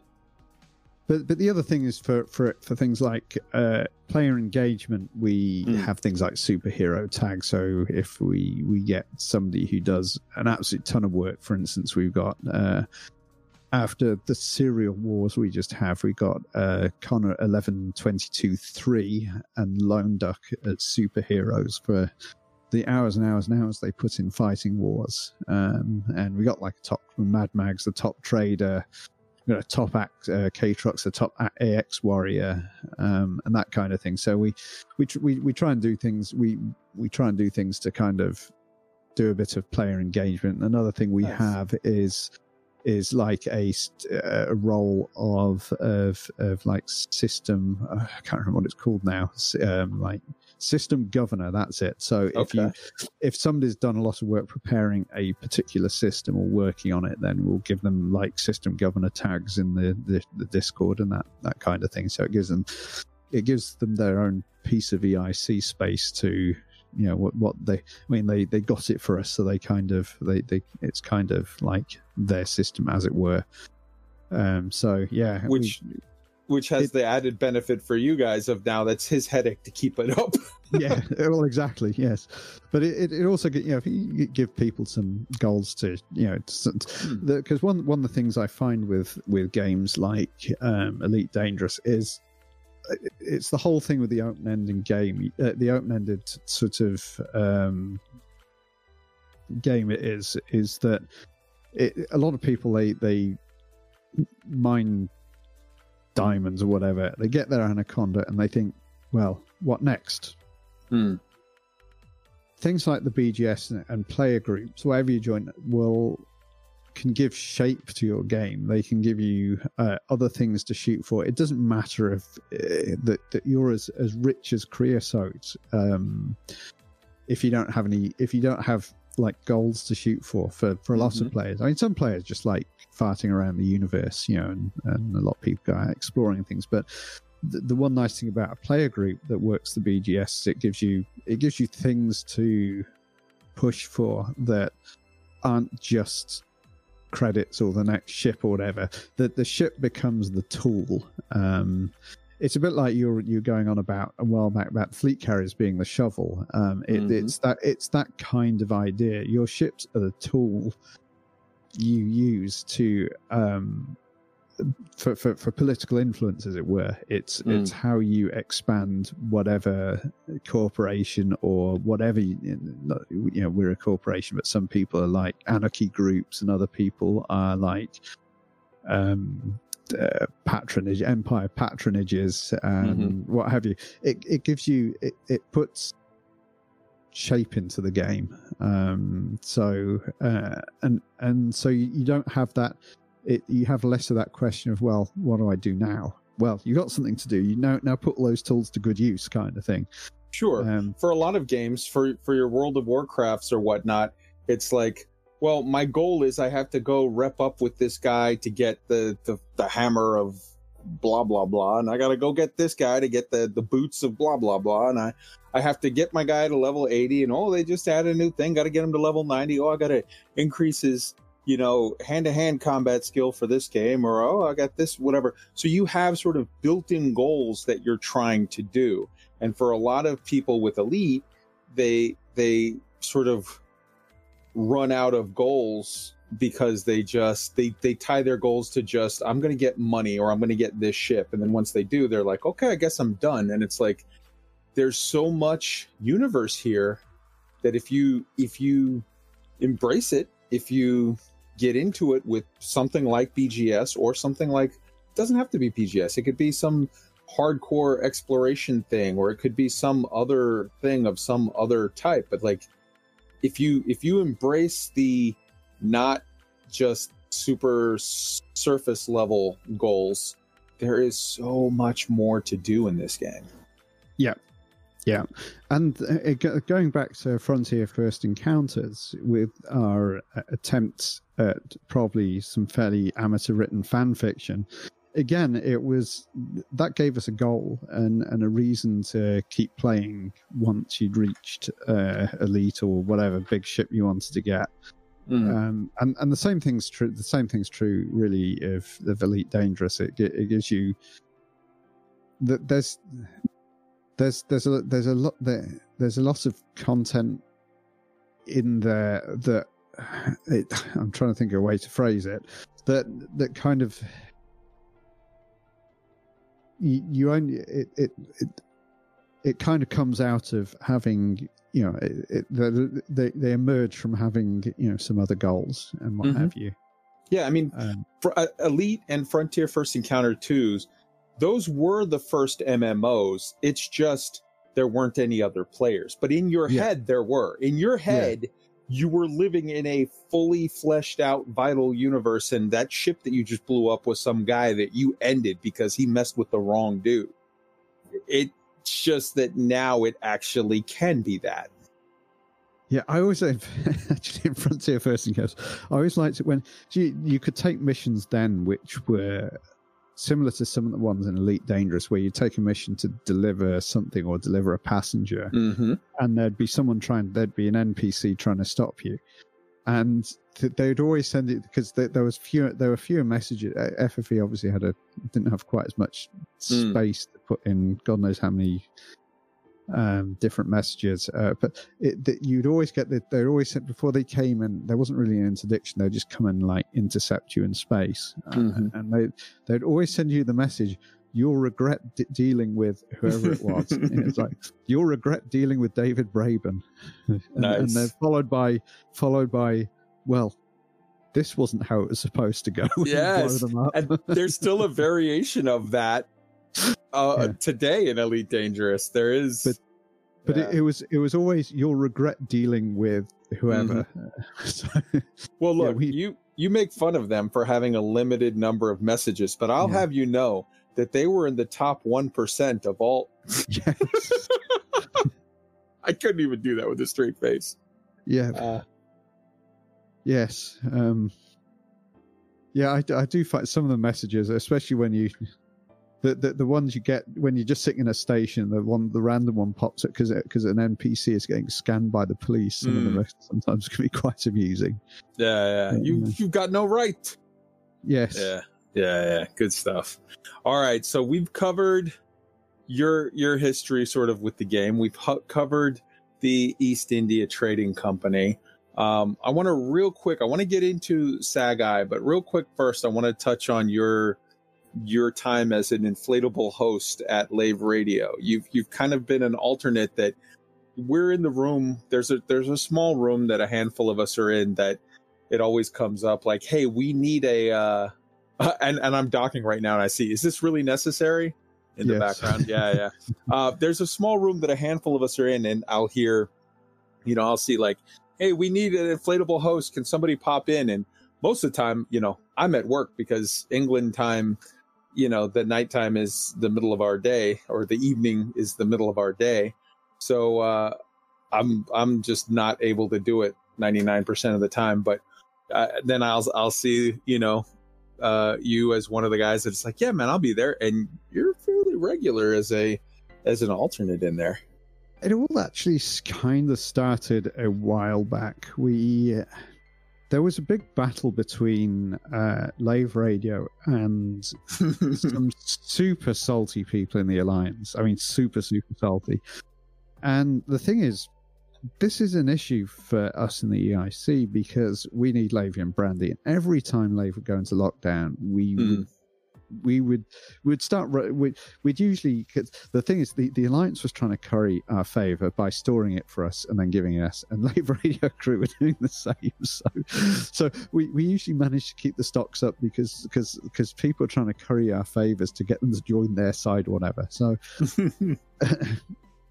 there was all this stuff because the alliance really wanted lave back and the lave radio crew didn't want to give it up so easily so there was a bit there was a bit of an event around that um, and we had like some big pub- public loading parties of Lavian brandy and all this kind of stuff that we did mm. when during the show and all that kind of stuff. And then later on, I thought, you know, I was looking for I was looking for an event to do uh, in the EIC for you know as a player event, and I thought hold on, we we done this thing called Thanksgiving a couple of years ago. Oh yeah, it was like a, a, a, an event involving Onion Head, and I thought I should do Thanksgiving too. Uh, and although it got called Thanksgiving, actually I've got I've got the sticker right here. It was Thanksgiving thirty three oh four. So it's around around the US holiday of Thanksgiving we actually launched. I think it was just before, like the Tuesday before because mm. the idea was to do it in conjunction with it was uh, EIC in conjunction with Lave Radio Network. So the the sticker actually says I've got I've got a bunch of I made a bunch of stickers for people who, who went on the expedition, and the idea was to bring rares, mainly onion head. Tanmark Onion Head, Tanmark Tranquil Tea, and Lavian Brandy uh, up to the um, up to up to Colonia to Jaques hmm. stations, mm. restock restock Jaques with some with the good stuff, basically. So it was basically the jaunt to Jaques, but with a hmm. bunch of weed. Yeah, yeah, and we we took a different route because the idea it was going to be a smuggling route. So instead of going up through the traditional um, the the Colonia connection route, which was the original Jaunt to Jaques route, we'd we'd go and do this. We'd we'd hop up high in the plane and go and go through like the neutron highway, because you, you always hit, you hit a bunch of neutron stars on the way to Colonia. If you go a bit off the plane, you're like about a thousand light years off the plane. So anyway, we mapped this route out. The the whole thing was there was a big loading party which was done while Lave Radio was on the air. So I was on with a bunch of people, and there was a big there was a big loading party. So we did a loading party at Kappa Fornacis, and we did a load, loading party at, uh, at Lave, and then we're as the show ended, we were off. We we sort of did a, mass, a little mass jump with about a dozen mm-hmm. ships to head off on our first first uh, waypoint, and so every week uh, as this went. It was like a three week expedition. We did a, I went on, did a little bit of an update. You know, this is where we are now. We've landed at. I, I gave all the waypoints uh, a a little bit of backstory. I named them after a, a, a, smuggler. In fact, if I have a quick look, hopefully I won't start roboting again. If I if I have a quick look at, at EDSM and go back go back in time, it was a while ago now, thirty three oh four. Um, I can give you a bit of the statistics of what happened. Uh, there we go. Uh, still go. Wow, it's it's like two pages back now. I still haven't got to it. It's two pages. Oh, here we are. Thanksgiving thirty three oh four. So yeah, we had we had six waypoints. Um, so uh, and Lave, so they're in the bubble, uh, and then then we had a we had a we had a bunch of others, um, which we uh, we we had a I'd I'd scouted I'd scouted a, a, a, a landing spot with my alt account, and this this is about when the beta was running for Beyond, so they're going to change all the um, all the way yeah the whole the way the Discovery scanners work. Mm. So I actually could I could use the beta for to scan for geological sites, and some of them stayed that there were some of them when we actually landed there in the main game weren't geological sites uh, but there are others where they were yeah the the the the, the re-roll on the um, on the stellar forge had had rolled the same thing as it were. So yes we we had um we I named the, the, the, the, waypoints after smugglers. Like we had the first one was Mount Rattenbury after uh, a smuggler called with that name, and we had George Quayle's Gulch, which was after George Quayle, who was uh, he was a Manxman. He um, he was he sort of played both sides of the law. He was both a, he was like a judge and a politician, but in his in his sailing boat Peggy, which had cannons on, why would a why would a pleasure yacht need cannons? he he would uh, he was reputed to have been working both sides. So. Um, and then we had one about Jean Lafitte, who was a French um, bandit we had my favorite was William was the uh, was the story of William McCoy, who was an American uh, blockade. He broke the. It was during Prohibition, and he would he was like an honest criminal. He would he took his ship up up the coast of the U.S. And he would always sell honest goods, uh, and he would never use violence. He was, he was eventually shut down by the customs people. A customs cut, cutter got him in the end, but and mm. he, he went to he went to he went to prison for his his troubles. But I, I liked his story the best. In fact, I for a long time I had a ship named after him, one of my EIC smuggling ships. um, but yeah, he uh, w- William McCoy was one, one of my favourite stories. Um, so yeah, uh, but we did did that with Lave Radio, and um, so I was on there for you know, three and. I was on there for the because the, the trouble is, our our landing date when we actually got to Jaques was the day beyond dropped. And nobody could log in. So basically, I spent the entire show trying to log in to do the hmm. final convoy, convoy into Jaques Station. So it, it, was it was kind of it kind of ended up in a bit of a farce when we got there because of the the usual. It was like never do this on release day. But the trouble is, all this had been done like I, this, the whole thing had been done months in advance, so I, I had no idea it was going to be release day, but it was.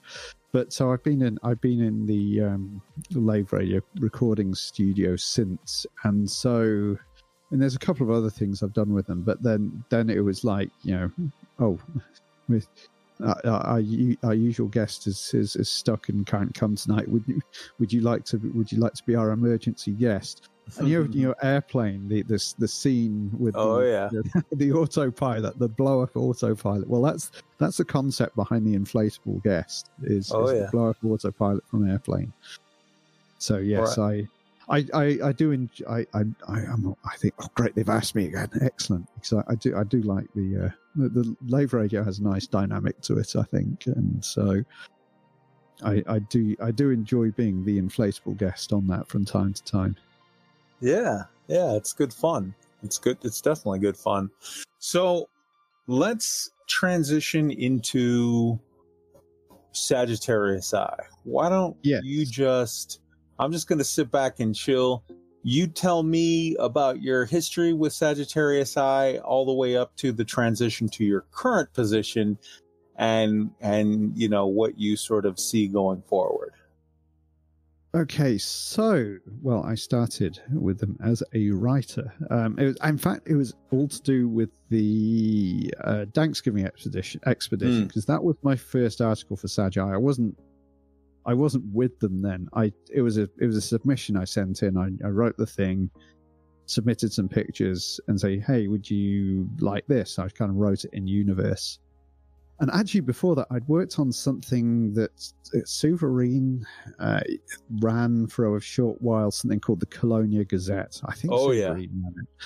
I, I did an article for them as well on on mining um, because I, I would been out there and there wasn't much in Colonia to do other than mine. mm.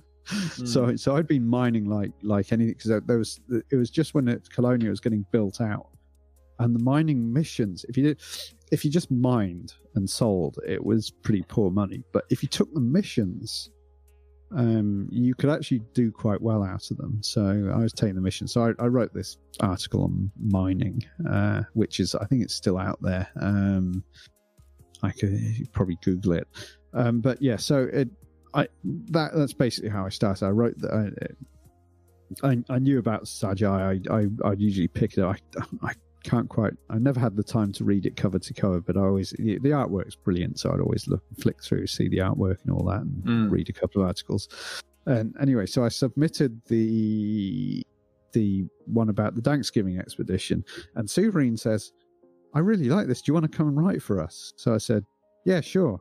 I mean, what do you want? He said, well, if you just use one article every month or two, uh, about 2,000 words. So I, st- I started doing that. So I, I, I've had an article ever, ever since then. I've had an article in every edition since then. And then it was like, oh, do you want to be an editor as well? So because he said he said you seem to follow the style guide when you're writing. Would you like to be an editor? So actually, I hadn't even seen the style guide. It's just I'd read bits of Sagittarius Eye, so I knew what they, I knew kind of how what it should look like. So I thought I just wrote right in that style, you know. And mm. so yeah, that, that's basically what I did. So anyway, I started doing editor, started doing editing, and then it was like. um I think in January, would you like to do the editorial? So I, I, I really enjoyed the writing the editorial. It's only a short piece, but I I just hit triple elite when I did the edit that editorial in January. Um, mm. It's taken me a long time to get to Triple Elite for the amount of time I actually play, but the the Combat Elite took took a while. So I.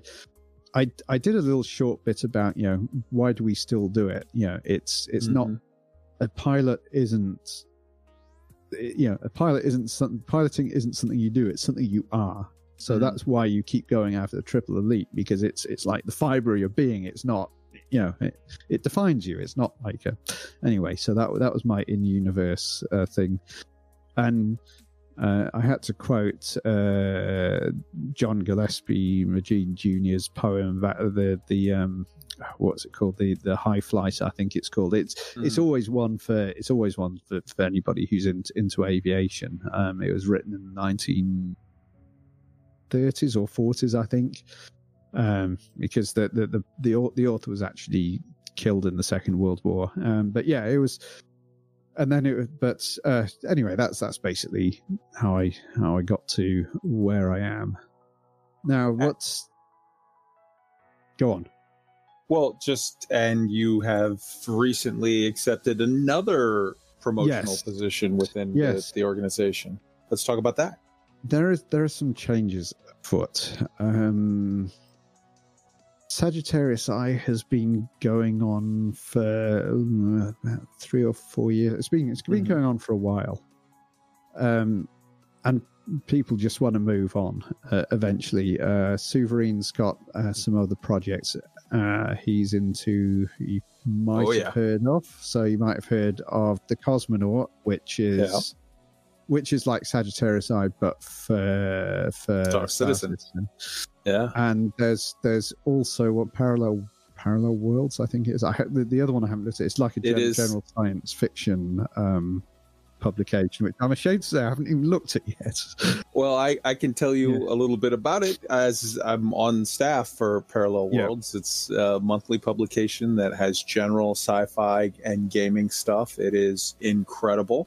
Um, and you should definitely uh, check it out because the, the, so it, there's sort of a collage of, of things there that are, you know, there's stuff about, oh, this game is coming out. Here's a review there's interviews with people about different aspects of sort of gaming and sci-fi culture, and then there's also things like, um, uh, you know, like original works of fiction. There's one from like two months ago that was an original work of fiction where I swear to God, it's not elite. It's not set in the elite dangerous universe that we know of. There's nothing that's specifically said of like you know Federation or Imperial space or whatever, but without covering, without being tied to any of the the the um, sort of touchstones of of direct elite dangerous involvement, it is still, to my mind, the best uh, sort of uh, what do you call it? Generation ship ghost story that. I mean, in my head, it's set in the elite universe, and it's an amazing story. Yeah. So yeah, yeah. Yes, I must check. I wonder if they've got a podcast.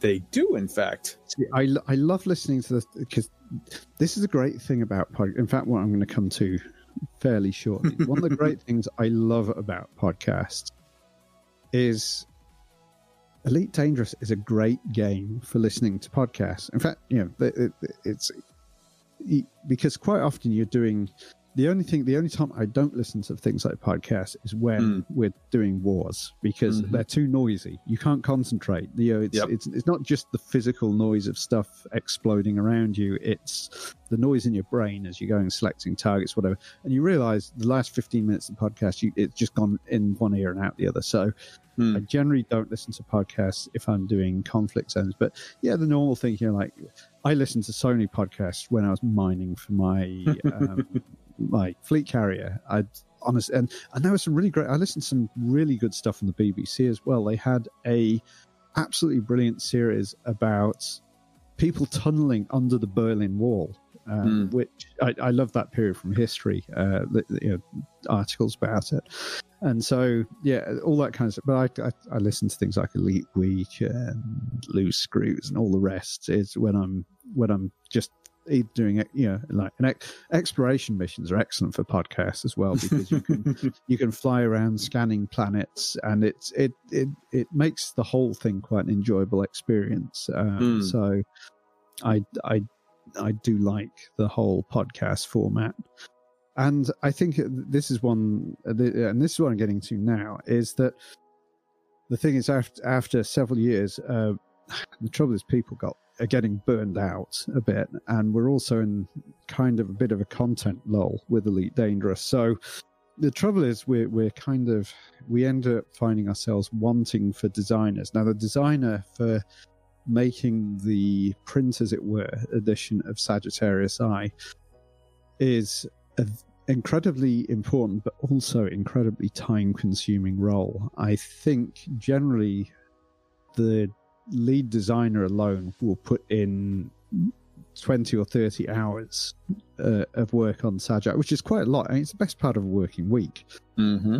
in their spare time doing this. Uh, and this is, in fact, why we went from monthly to three monthly because uh, it, it was the, it was just too, it was too much work was falling on too few people. That, that's mm. not to say the, I, I, as a writer and editor had it easy because you know I'd write my one article a month, I'd go and edit a few, and then I was done. And then the back end of the process of that, the the chief editor's job and the chief designer's job was absolute punishing. Mm. And um, so it was like there was big soul searching um, that went on quite recently after the last episode because the last issue we published is it again it, it got better I think with with every edition. And it was a it was kind of it was quite a long one as well. We had quite a lot of articles in it um, and it was like the, the design team was basically they'd got a bit burnt out by the stage and the the the lack of the, the sort of the, the, the chasm until we get to odyssey it was weighing hard. So the, the trouble is is trying to say this without it sounding like a criticism of the people who who who have had enough but they, they've done a great job over the last oh absolutely. whatever years and it wouldn't have happened without them and it's and it you know, it's and the, the thing is, it's got to be fun. This is a volunteer effort. We're, none of us are getting paid for it. So mm-hmm. it, it has to, for people to want to continue, it has to be fun.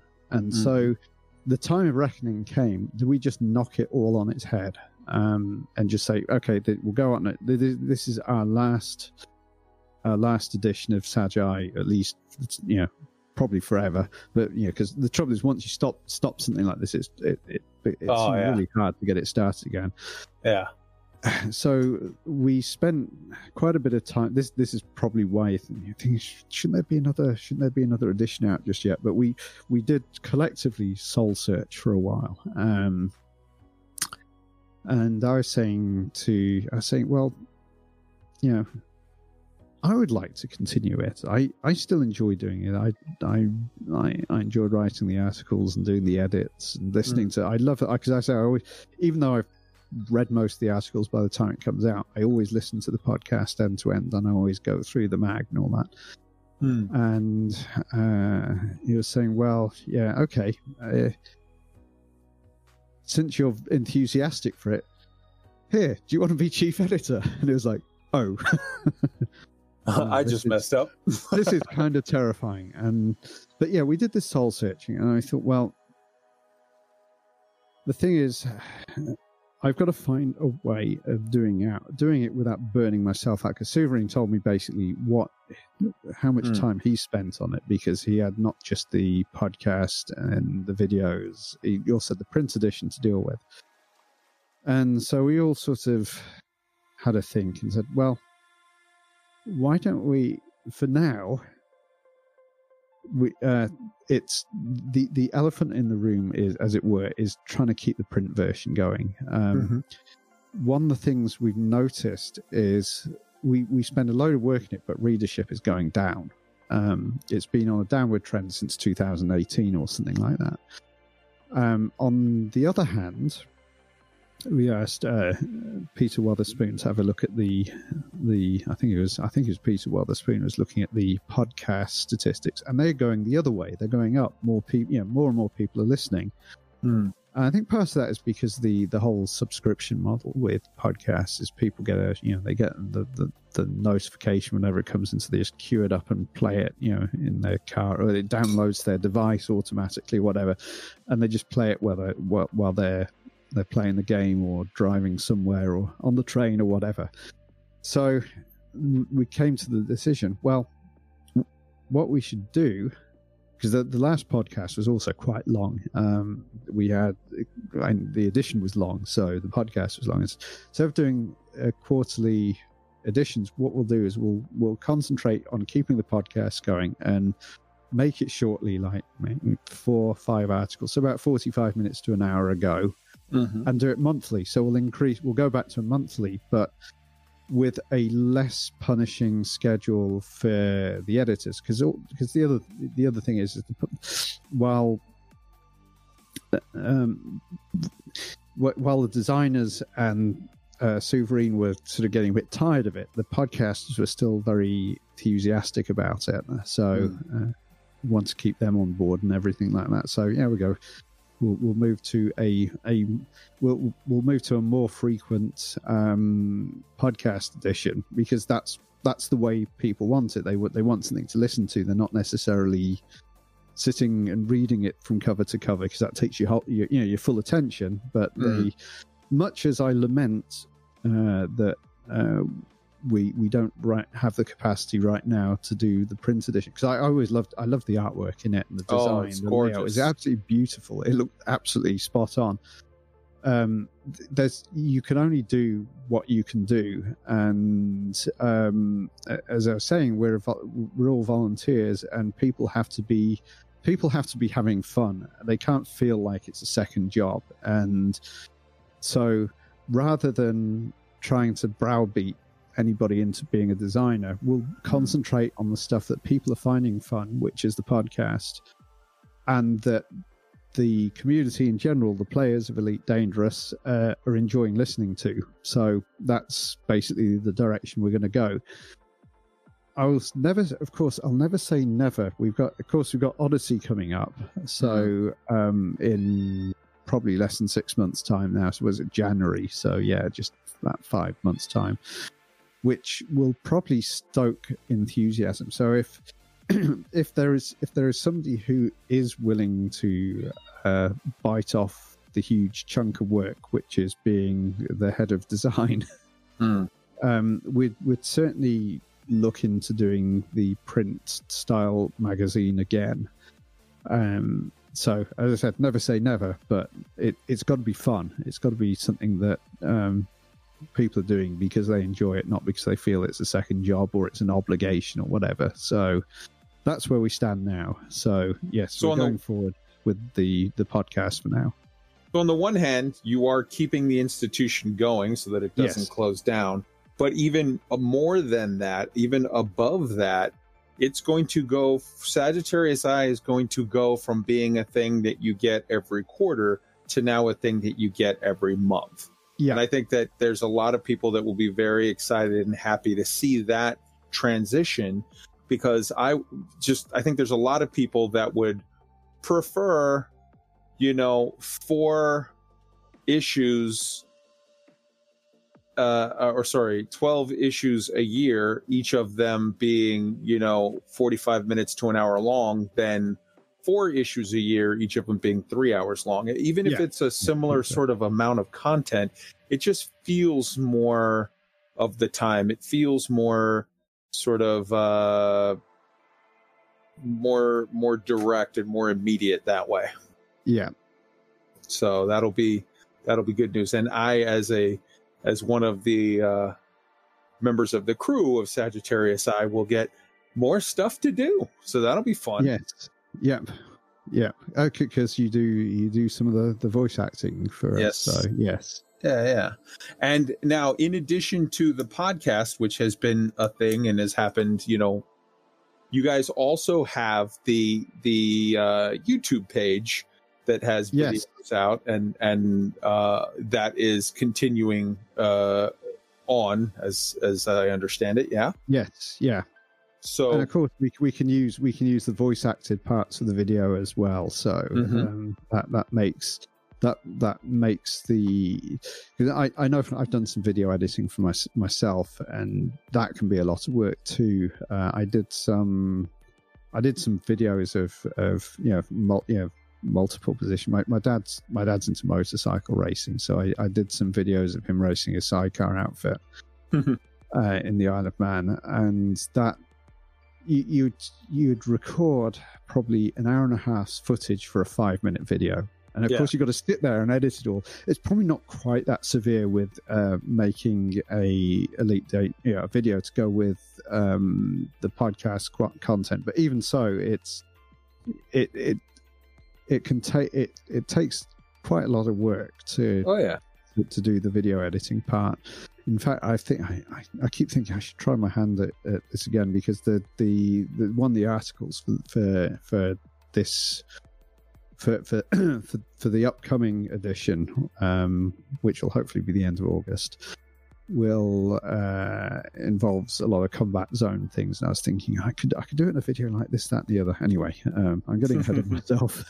Just giving myself more work here. Mm. On, honestly, and, and Souvarine's right. I'm so I thought how much work could it be if we're just doing a podcast? But I've actually I spent half the morning sort of fiddling around with stuff today on Sag I I was supposed to because I've got I've got two weeks off now, so I was supposed to as of yesterday I was supposed to spend some time doing it yesterday, but I got caught up in something else, um, Mm. which was supposed to take you know maybe a morning, but ended up taking all day. So you know how it goes. Oh, I know. So it's what, yeah. It always it always seems to work out like that. Those those jobs, uh, those jobs that you always say, oh, this job will take you know maybe an hour. Three hours later, you're still at it.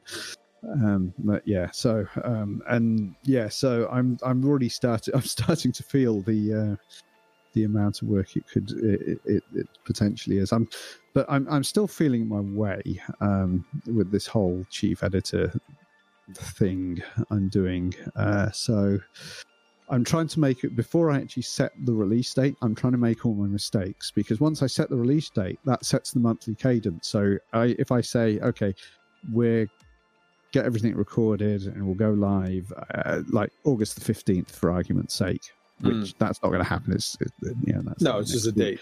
Yeah. Um, then the next one will be September the 15th, the next one October the 15th. So now I've got to try, you know, I, I've got to be in a rhythm before we uh, that cadence starts because otherwise I end up shooting myself in the foot. So I'm trying, I'm desperately trying not to shoot myself in the foot here. Um, Can I make a suggestion? Go on, yes. Don't do it the end of August. If I could make a suggestion, do it like plan internally to have it wrapped Yeah. up and done and fixed and like a product ready to release the end of August Yes. and then release it September 1st. Because if you set that cadence of it's the first of the month and now everybody's excited like oh first of the month that's new sag eye it the human brain is very well sort of uh uh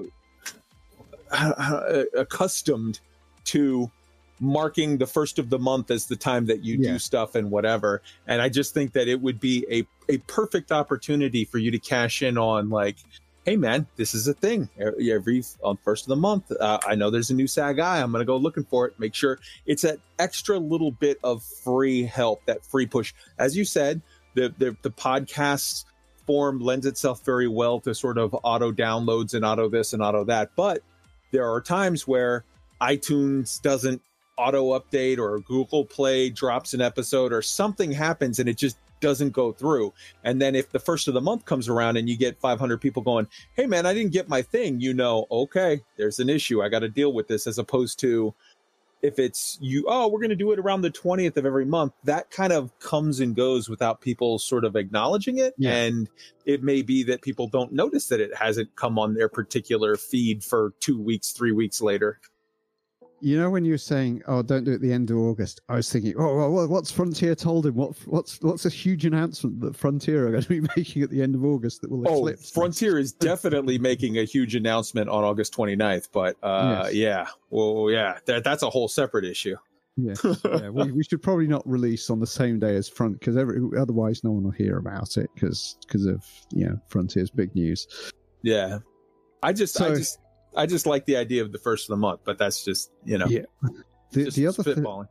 the the other thing people might not realize um, is how far in advance we have to work on this. Uh, today, I'm already putting uh, num- issue 28 is what's coming out. It will be the next one, but I'm already putting together the running order for issue 29. So. Mhm. We, we start thinking because because the, main we've got the breaking news service which is as you expect is breaking news Mhm. but the actual main magazine or podcast is generally not sort of up to date current affairs. It's usually you know it's it's magazine content basically. So we we start quite a long way in advance. Um, I think we would for certainly with the the written edition we were having to start something like 11 weeks in advance you know with, with the people writers would start writing and then it has to move through this whole pi- pipeline i'm hoping i can i'm hoping i can shorten it a little bit with with shorter you know like a podcast of say four articles or so um we Mm. don't have to go quite that far in advance uh Mm. as i said we we've only got certain we only got a certain number of writers and editors and uh, and and people to to do stuff so you know this, this is why we got this is why we got the lead time. But as I, I was saying, we, we do have we do have a bit of a lead time for this. So um, even though number twenty eight isn't out, I'm already thinking of number twenty nine to try and get that ball rolling. So I'm trying to g up writers to see what they see what they fancy doing. Because again, I want I want the writers to have fun. I want them to be oh yeah right. I want them to be writing things they care about. I don't want to say you write this, you write that, you write the other. Mm. So I'm always when I'm talking to you know I've been talking to the writers, saying, you know, yeah, what what do you fancy? Is there any particular articles you really fancy doing this month? So, you know, like, you know, we're trying to G, G uh, get uh, Matt Le- Matt Lehman might be doing turning the wheel, for instance, and there's another guy doing another, you know, and so on and so forth. Now mm. I'll probably do an article too because I, I do I do enjoy the writing. So the trouble is I have I have to get somebody else to do the editing on mine. I can't really I can't really be the editor of my own article, So um, right so I have to I have to kind of be hands off uh, from that. But yeah, we so so yeah we we we do have to work fairly significantly in advance. So there's there's like a whole pipeline of stuff going on Trello at any one time. So oh yeah. Since I've got some time off, I'm hoping I can finish with these. We got most things proofed again. As I say, it's a, it's a bit of a, it's a learning experience for me. So we got some we got one article that's kind of uh, it should have been proved by now, but isn't quite because I managed to miss my own deadline. well, you had that crazy it, work project. It, it's it's all right when yeah. The, the funny thing is is is you know like, you, you you put you put these deadlines on the Trello cards and everybody meets them and it's the chief editor who misses the deadline. You know, it's yeah yeah not good look, but yeah I'm I'm still I'm still kind of learning this role and hopefully once once I get into rhythm, hopefully I can just you know we can just things will go a bit smoother. Oh, but, I'm sure they know, will. There, there's there's always yeah, you know, there's there's always again as I was saying it the, the, it is something we're doing in our free time, and sometimes a writer commits to an, an article and real life happens, and oh, there's, yeah. there's nothing you can do about that. So you just have to accept maybe we should knock this on the head and just you know we'll do this next month instead or whatever so there, there's there's there's always that kind of stuff going on so yeah uh, yes it's a learning experience so give us the sneak peek give us the the little hint give us some some something to get people excited of what's coming up in the in the future of uh, Sagittarius Eye. Give us a little teaser, just a little headline on an article or something that people will go like, "Ooh, I want to read that." Okay, so uh, how not to die as a mercenary in a conflict zone. I dig one. it. I dig it. Uh, we have stations you haven't visited. In fact, it's a station you never want to visit, um, uh, which would be one article. So. Is this is this that one that's like uh, like eight hundred thousand light seconds out or whatever that you're like, oh Jesus, it might as well be Hutton. Yeah, no, it, no, it's it's somewhat worse than that. Um, ah. You, you'll only go there if you have your collar felt, let's say. Ah, um, fair. The, the, old Nick, where the old bill gets you. Mm. Um, We've got uh, exploration one, voyages to the galactic limits, which mm. is I because I, I, I did the I took the the uh, first pass edit on that, and I really enjoyed that article. That was a, that was actually a submission from uh, somebody who's who's not a, a Sagi writer. Um, dropped that one in on us. So yeah, that I really enjoyed going through that article. I think all I think everybody will like that, not just explorers. Beautiful. Um, well, the, the, right now there's a, a, renaissance of exploration with fleet yes. carriers and the ability to a you know stuff like the DSSA and people using them to as sort of like way stations along the way when they can get out there. Uh, and so that's that's one aspect of it but then there the there's an additional aspect of it of actually jumping into like for the first time someone yeah. could get the data from the anaconda graveyard and there's so many other yeah. fringe systems like that where it's like yeah. first first discoveries all over the place it's a beautiful thing but but this this one has a absolutely beautiful part of the story about how they it, it's like one of these extreme off the plane systems and the the, mm. the the lengths they had to go to to get that and get back because they didn't just they didn't just self destruct so I, I, really enjoyed that one, and we've also got one uh, which which is the one that's currently languishing a bit because I cocked up. Um, that uh, about a uh, we're looking at degenerate matter, so uh, white dwarfs, hmm. neutron stars, black holes, that kind of thing. So non-sequence stars with a.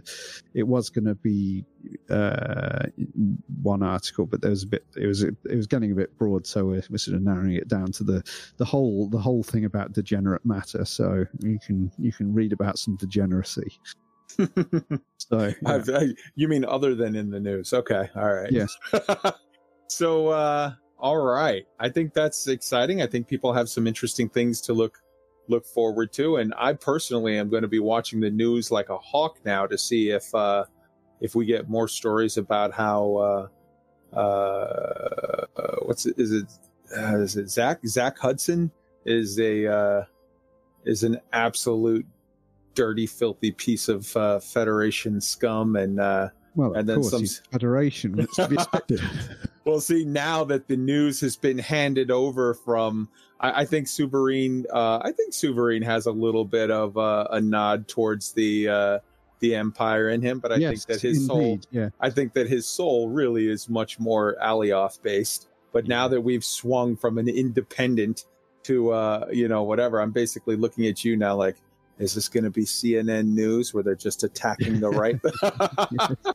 no, all kidding aside, an organ of the Empire. Yes all kidding aside, obviously Sagai will remain a completely uh, independent uh, uh, reporter of the news. Oh, and, yes, uh, fiercely so, fiercely so. Yes, absolutely. Well, I, I, I for one look forward to it.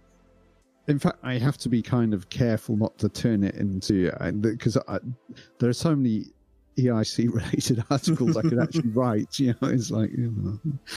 Well, here's just make yourself a deal as the chief editor make yourself a deal that you're allowed to write an EIC article, a slanted article, and but then find a, a, a federation and an alliance uh, sort of writer for that episode to like okay or or even if it doesn't have to be in that specific uh, issue it could be in the following one where you do like okay we're planning out the next two month block or whatever of like these 12 stories you know make sure that there's there's fair balanced coverage. It's all good. Yeah.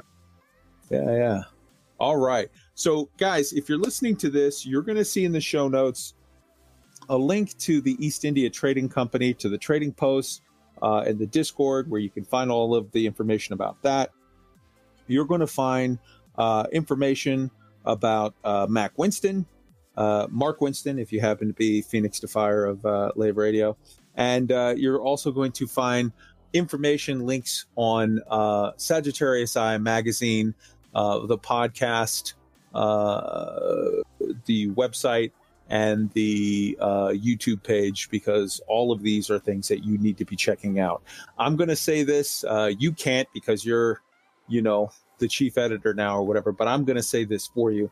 Sagittarius Eye is the single most uh, important and treasured and quality content creator uh, as a as a group throughout the history of Elite Dangerous. If you play Elite Dangerous and you're like, "What is this thing you're talking about? I haven't really heard it." Man, I'm not into newspapers. I'm not a dude. You are fucking missing out.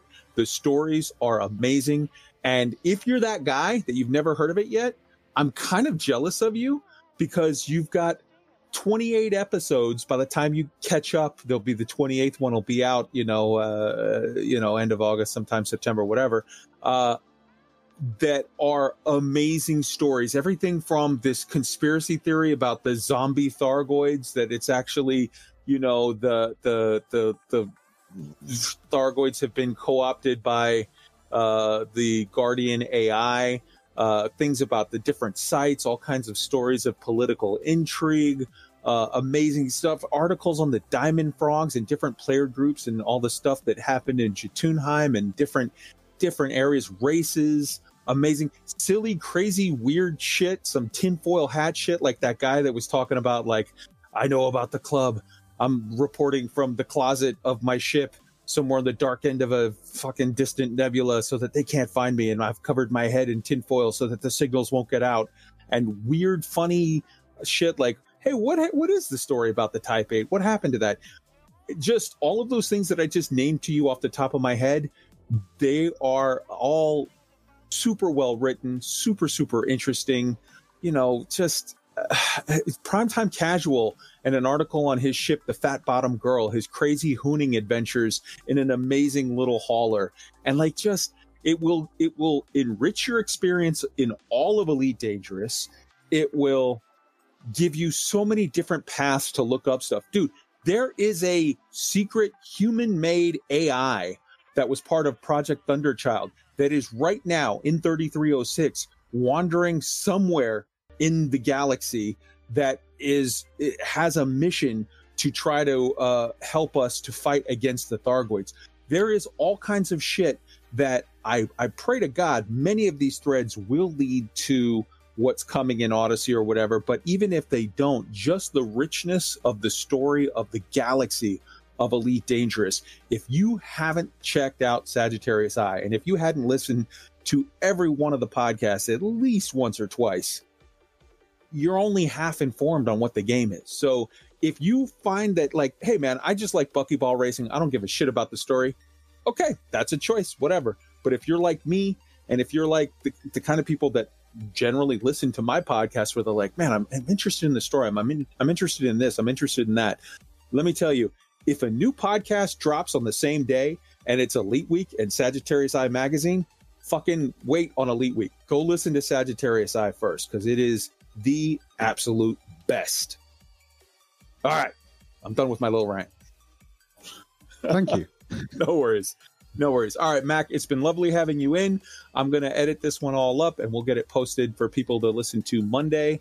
And uh, I hope that this little uh, sort of this this little talk serves to point people in the direction of Sagai uh, because I want to see this explode. I want to see I mean, the numbers of Sagai podcasts are already great, but I want to see them go by tenfold. And we need to make a concerted effort. There needs to be an effort uh, on the part of all pilots. If you're hearing this now, there's a ton of new people that are going to be filtering into this game over the next six months.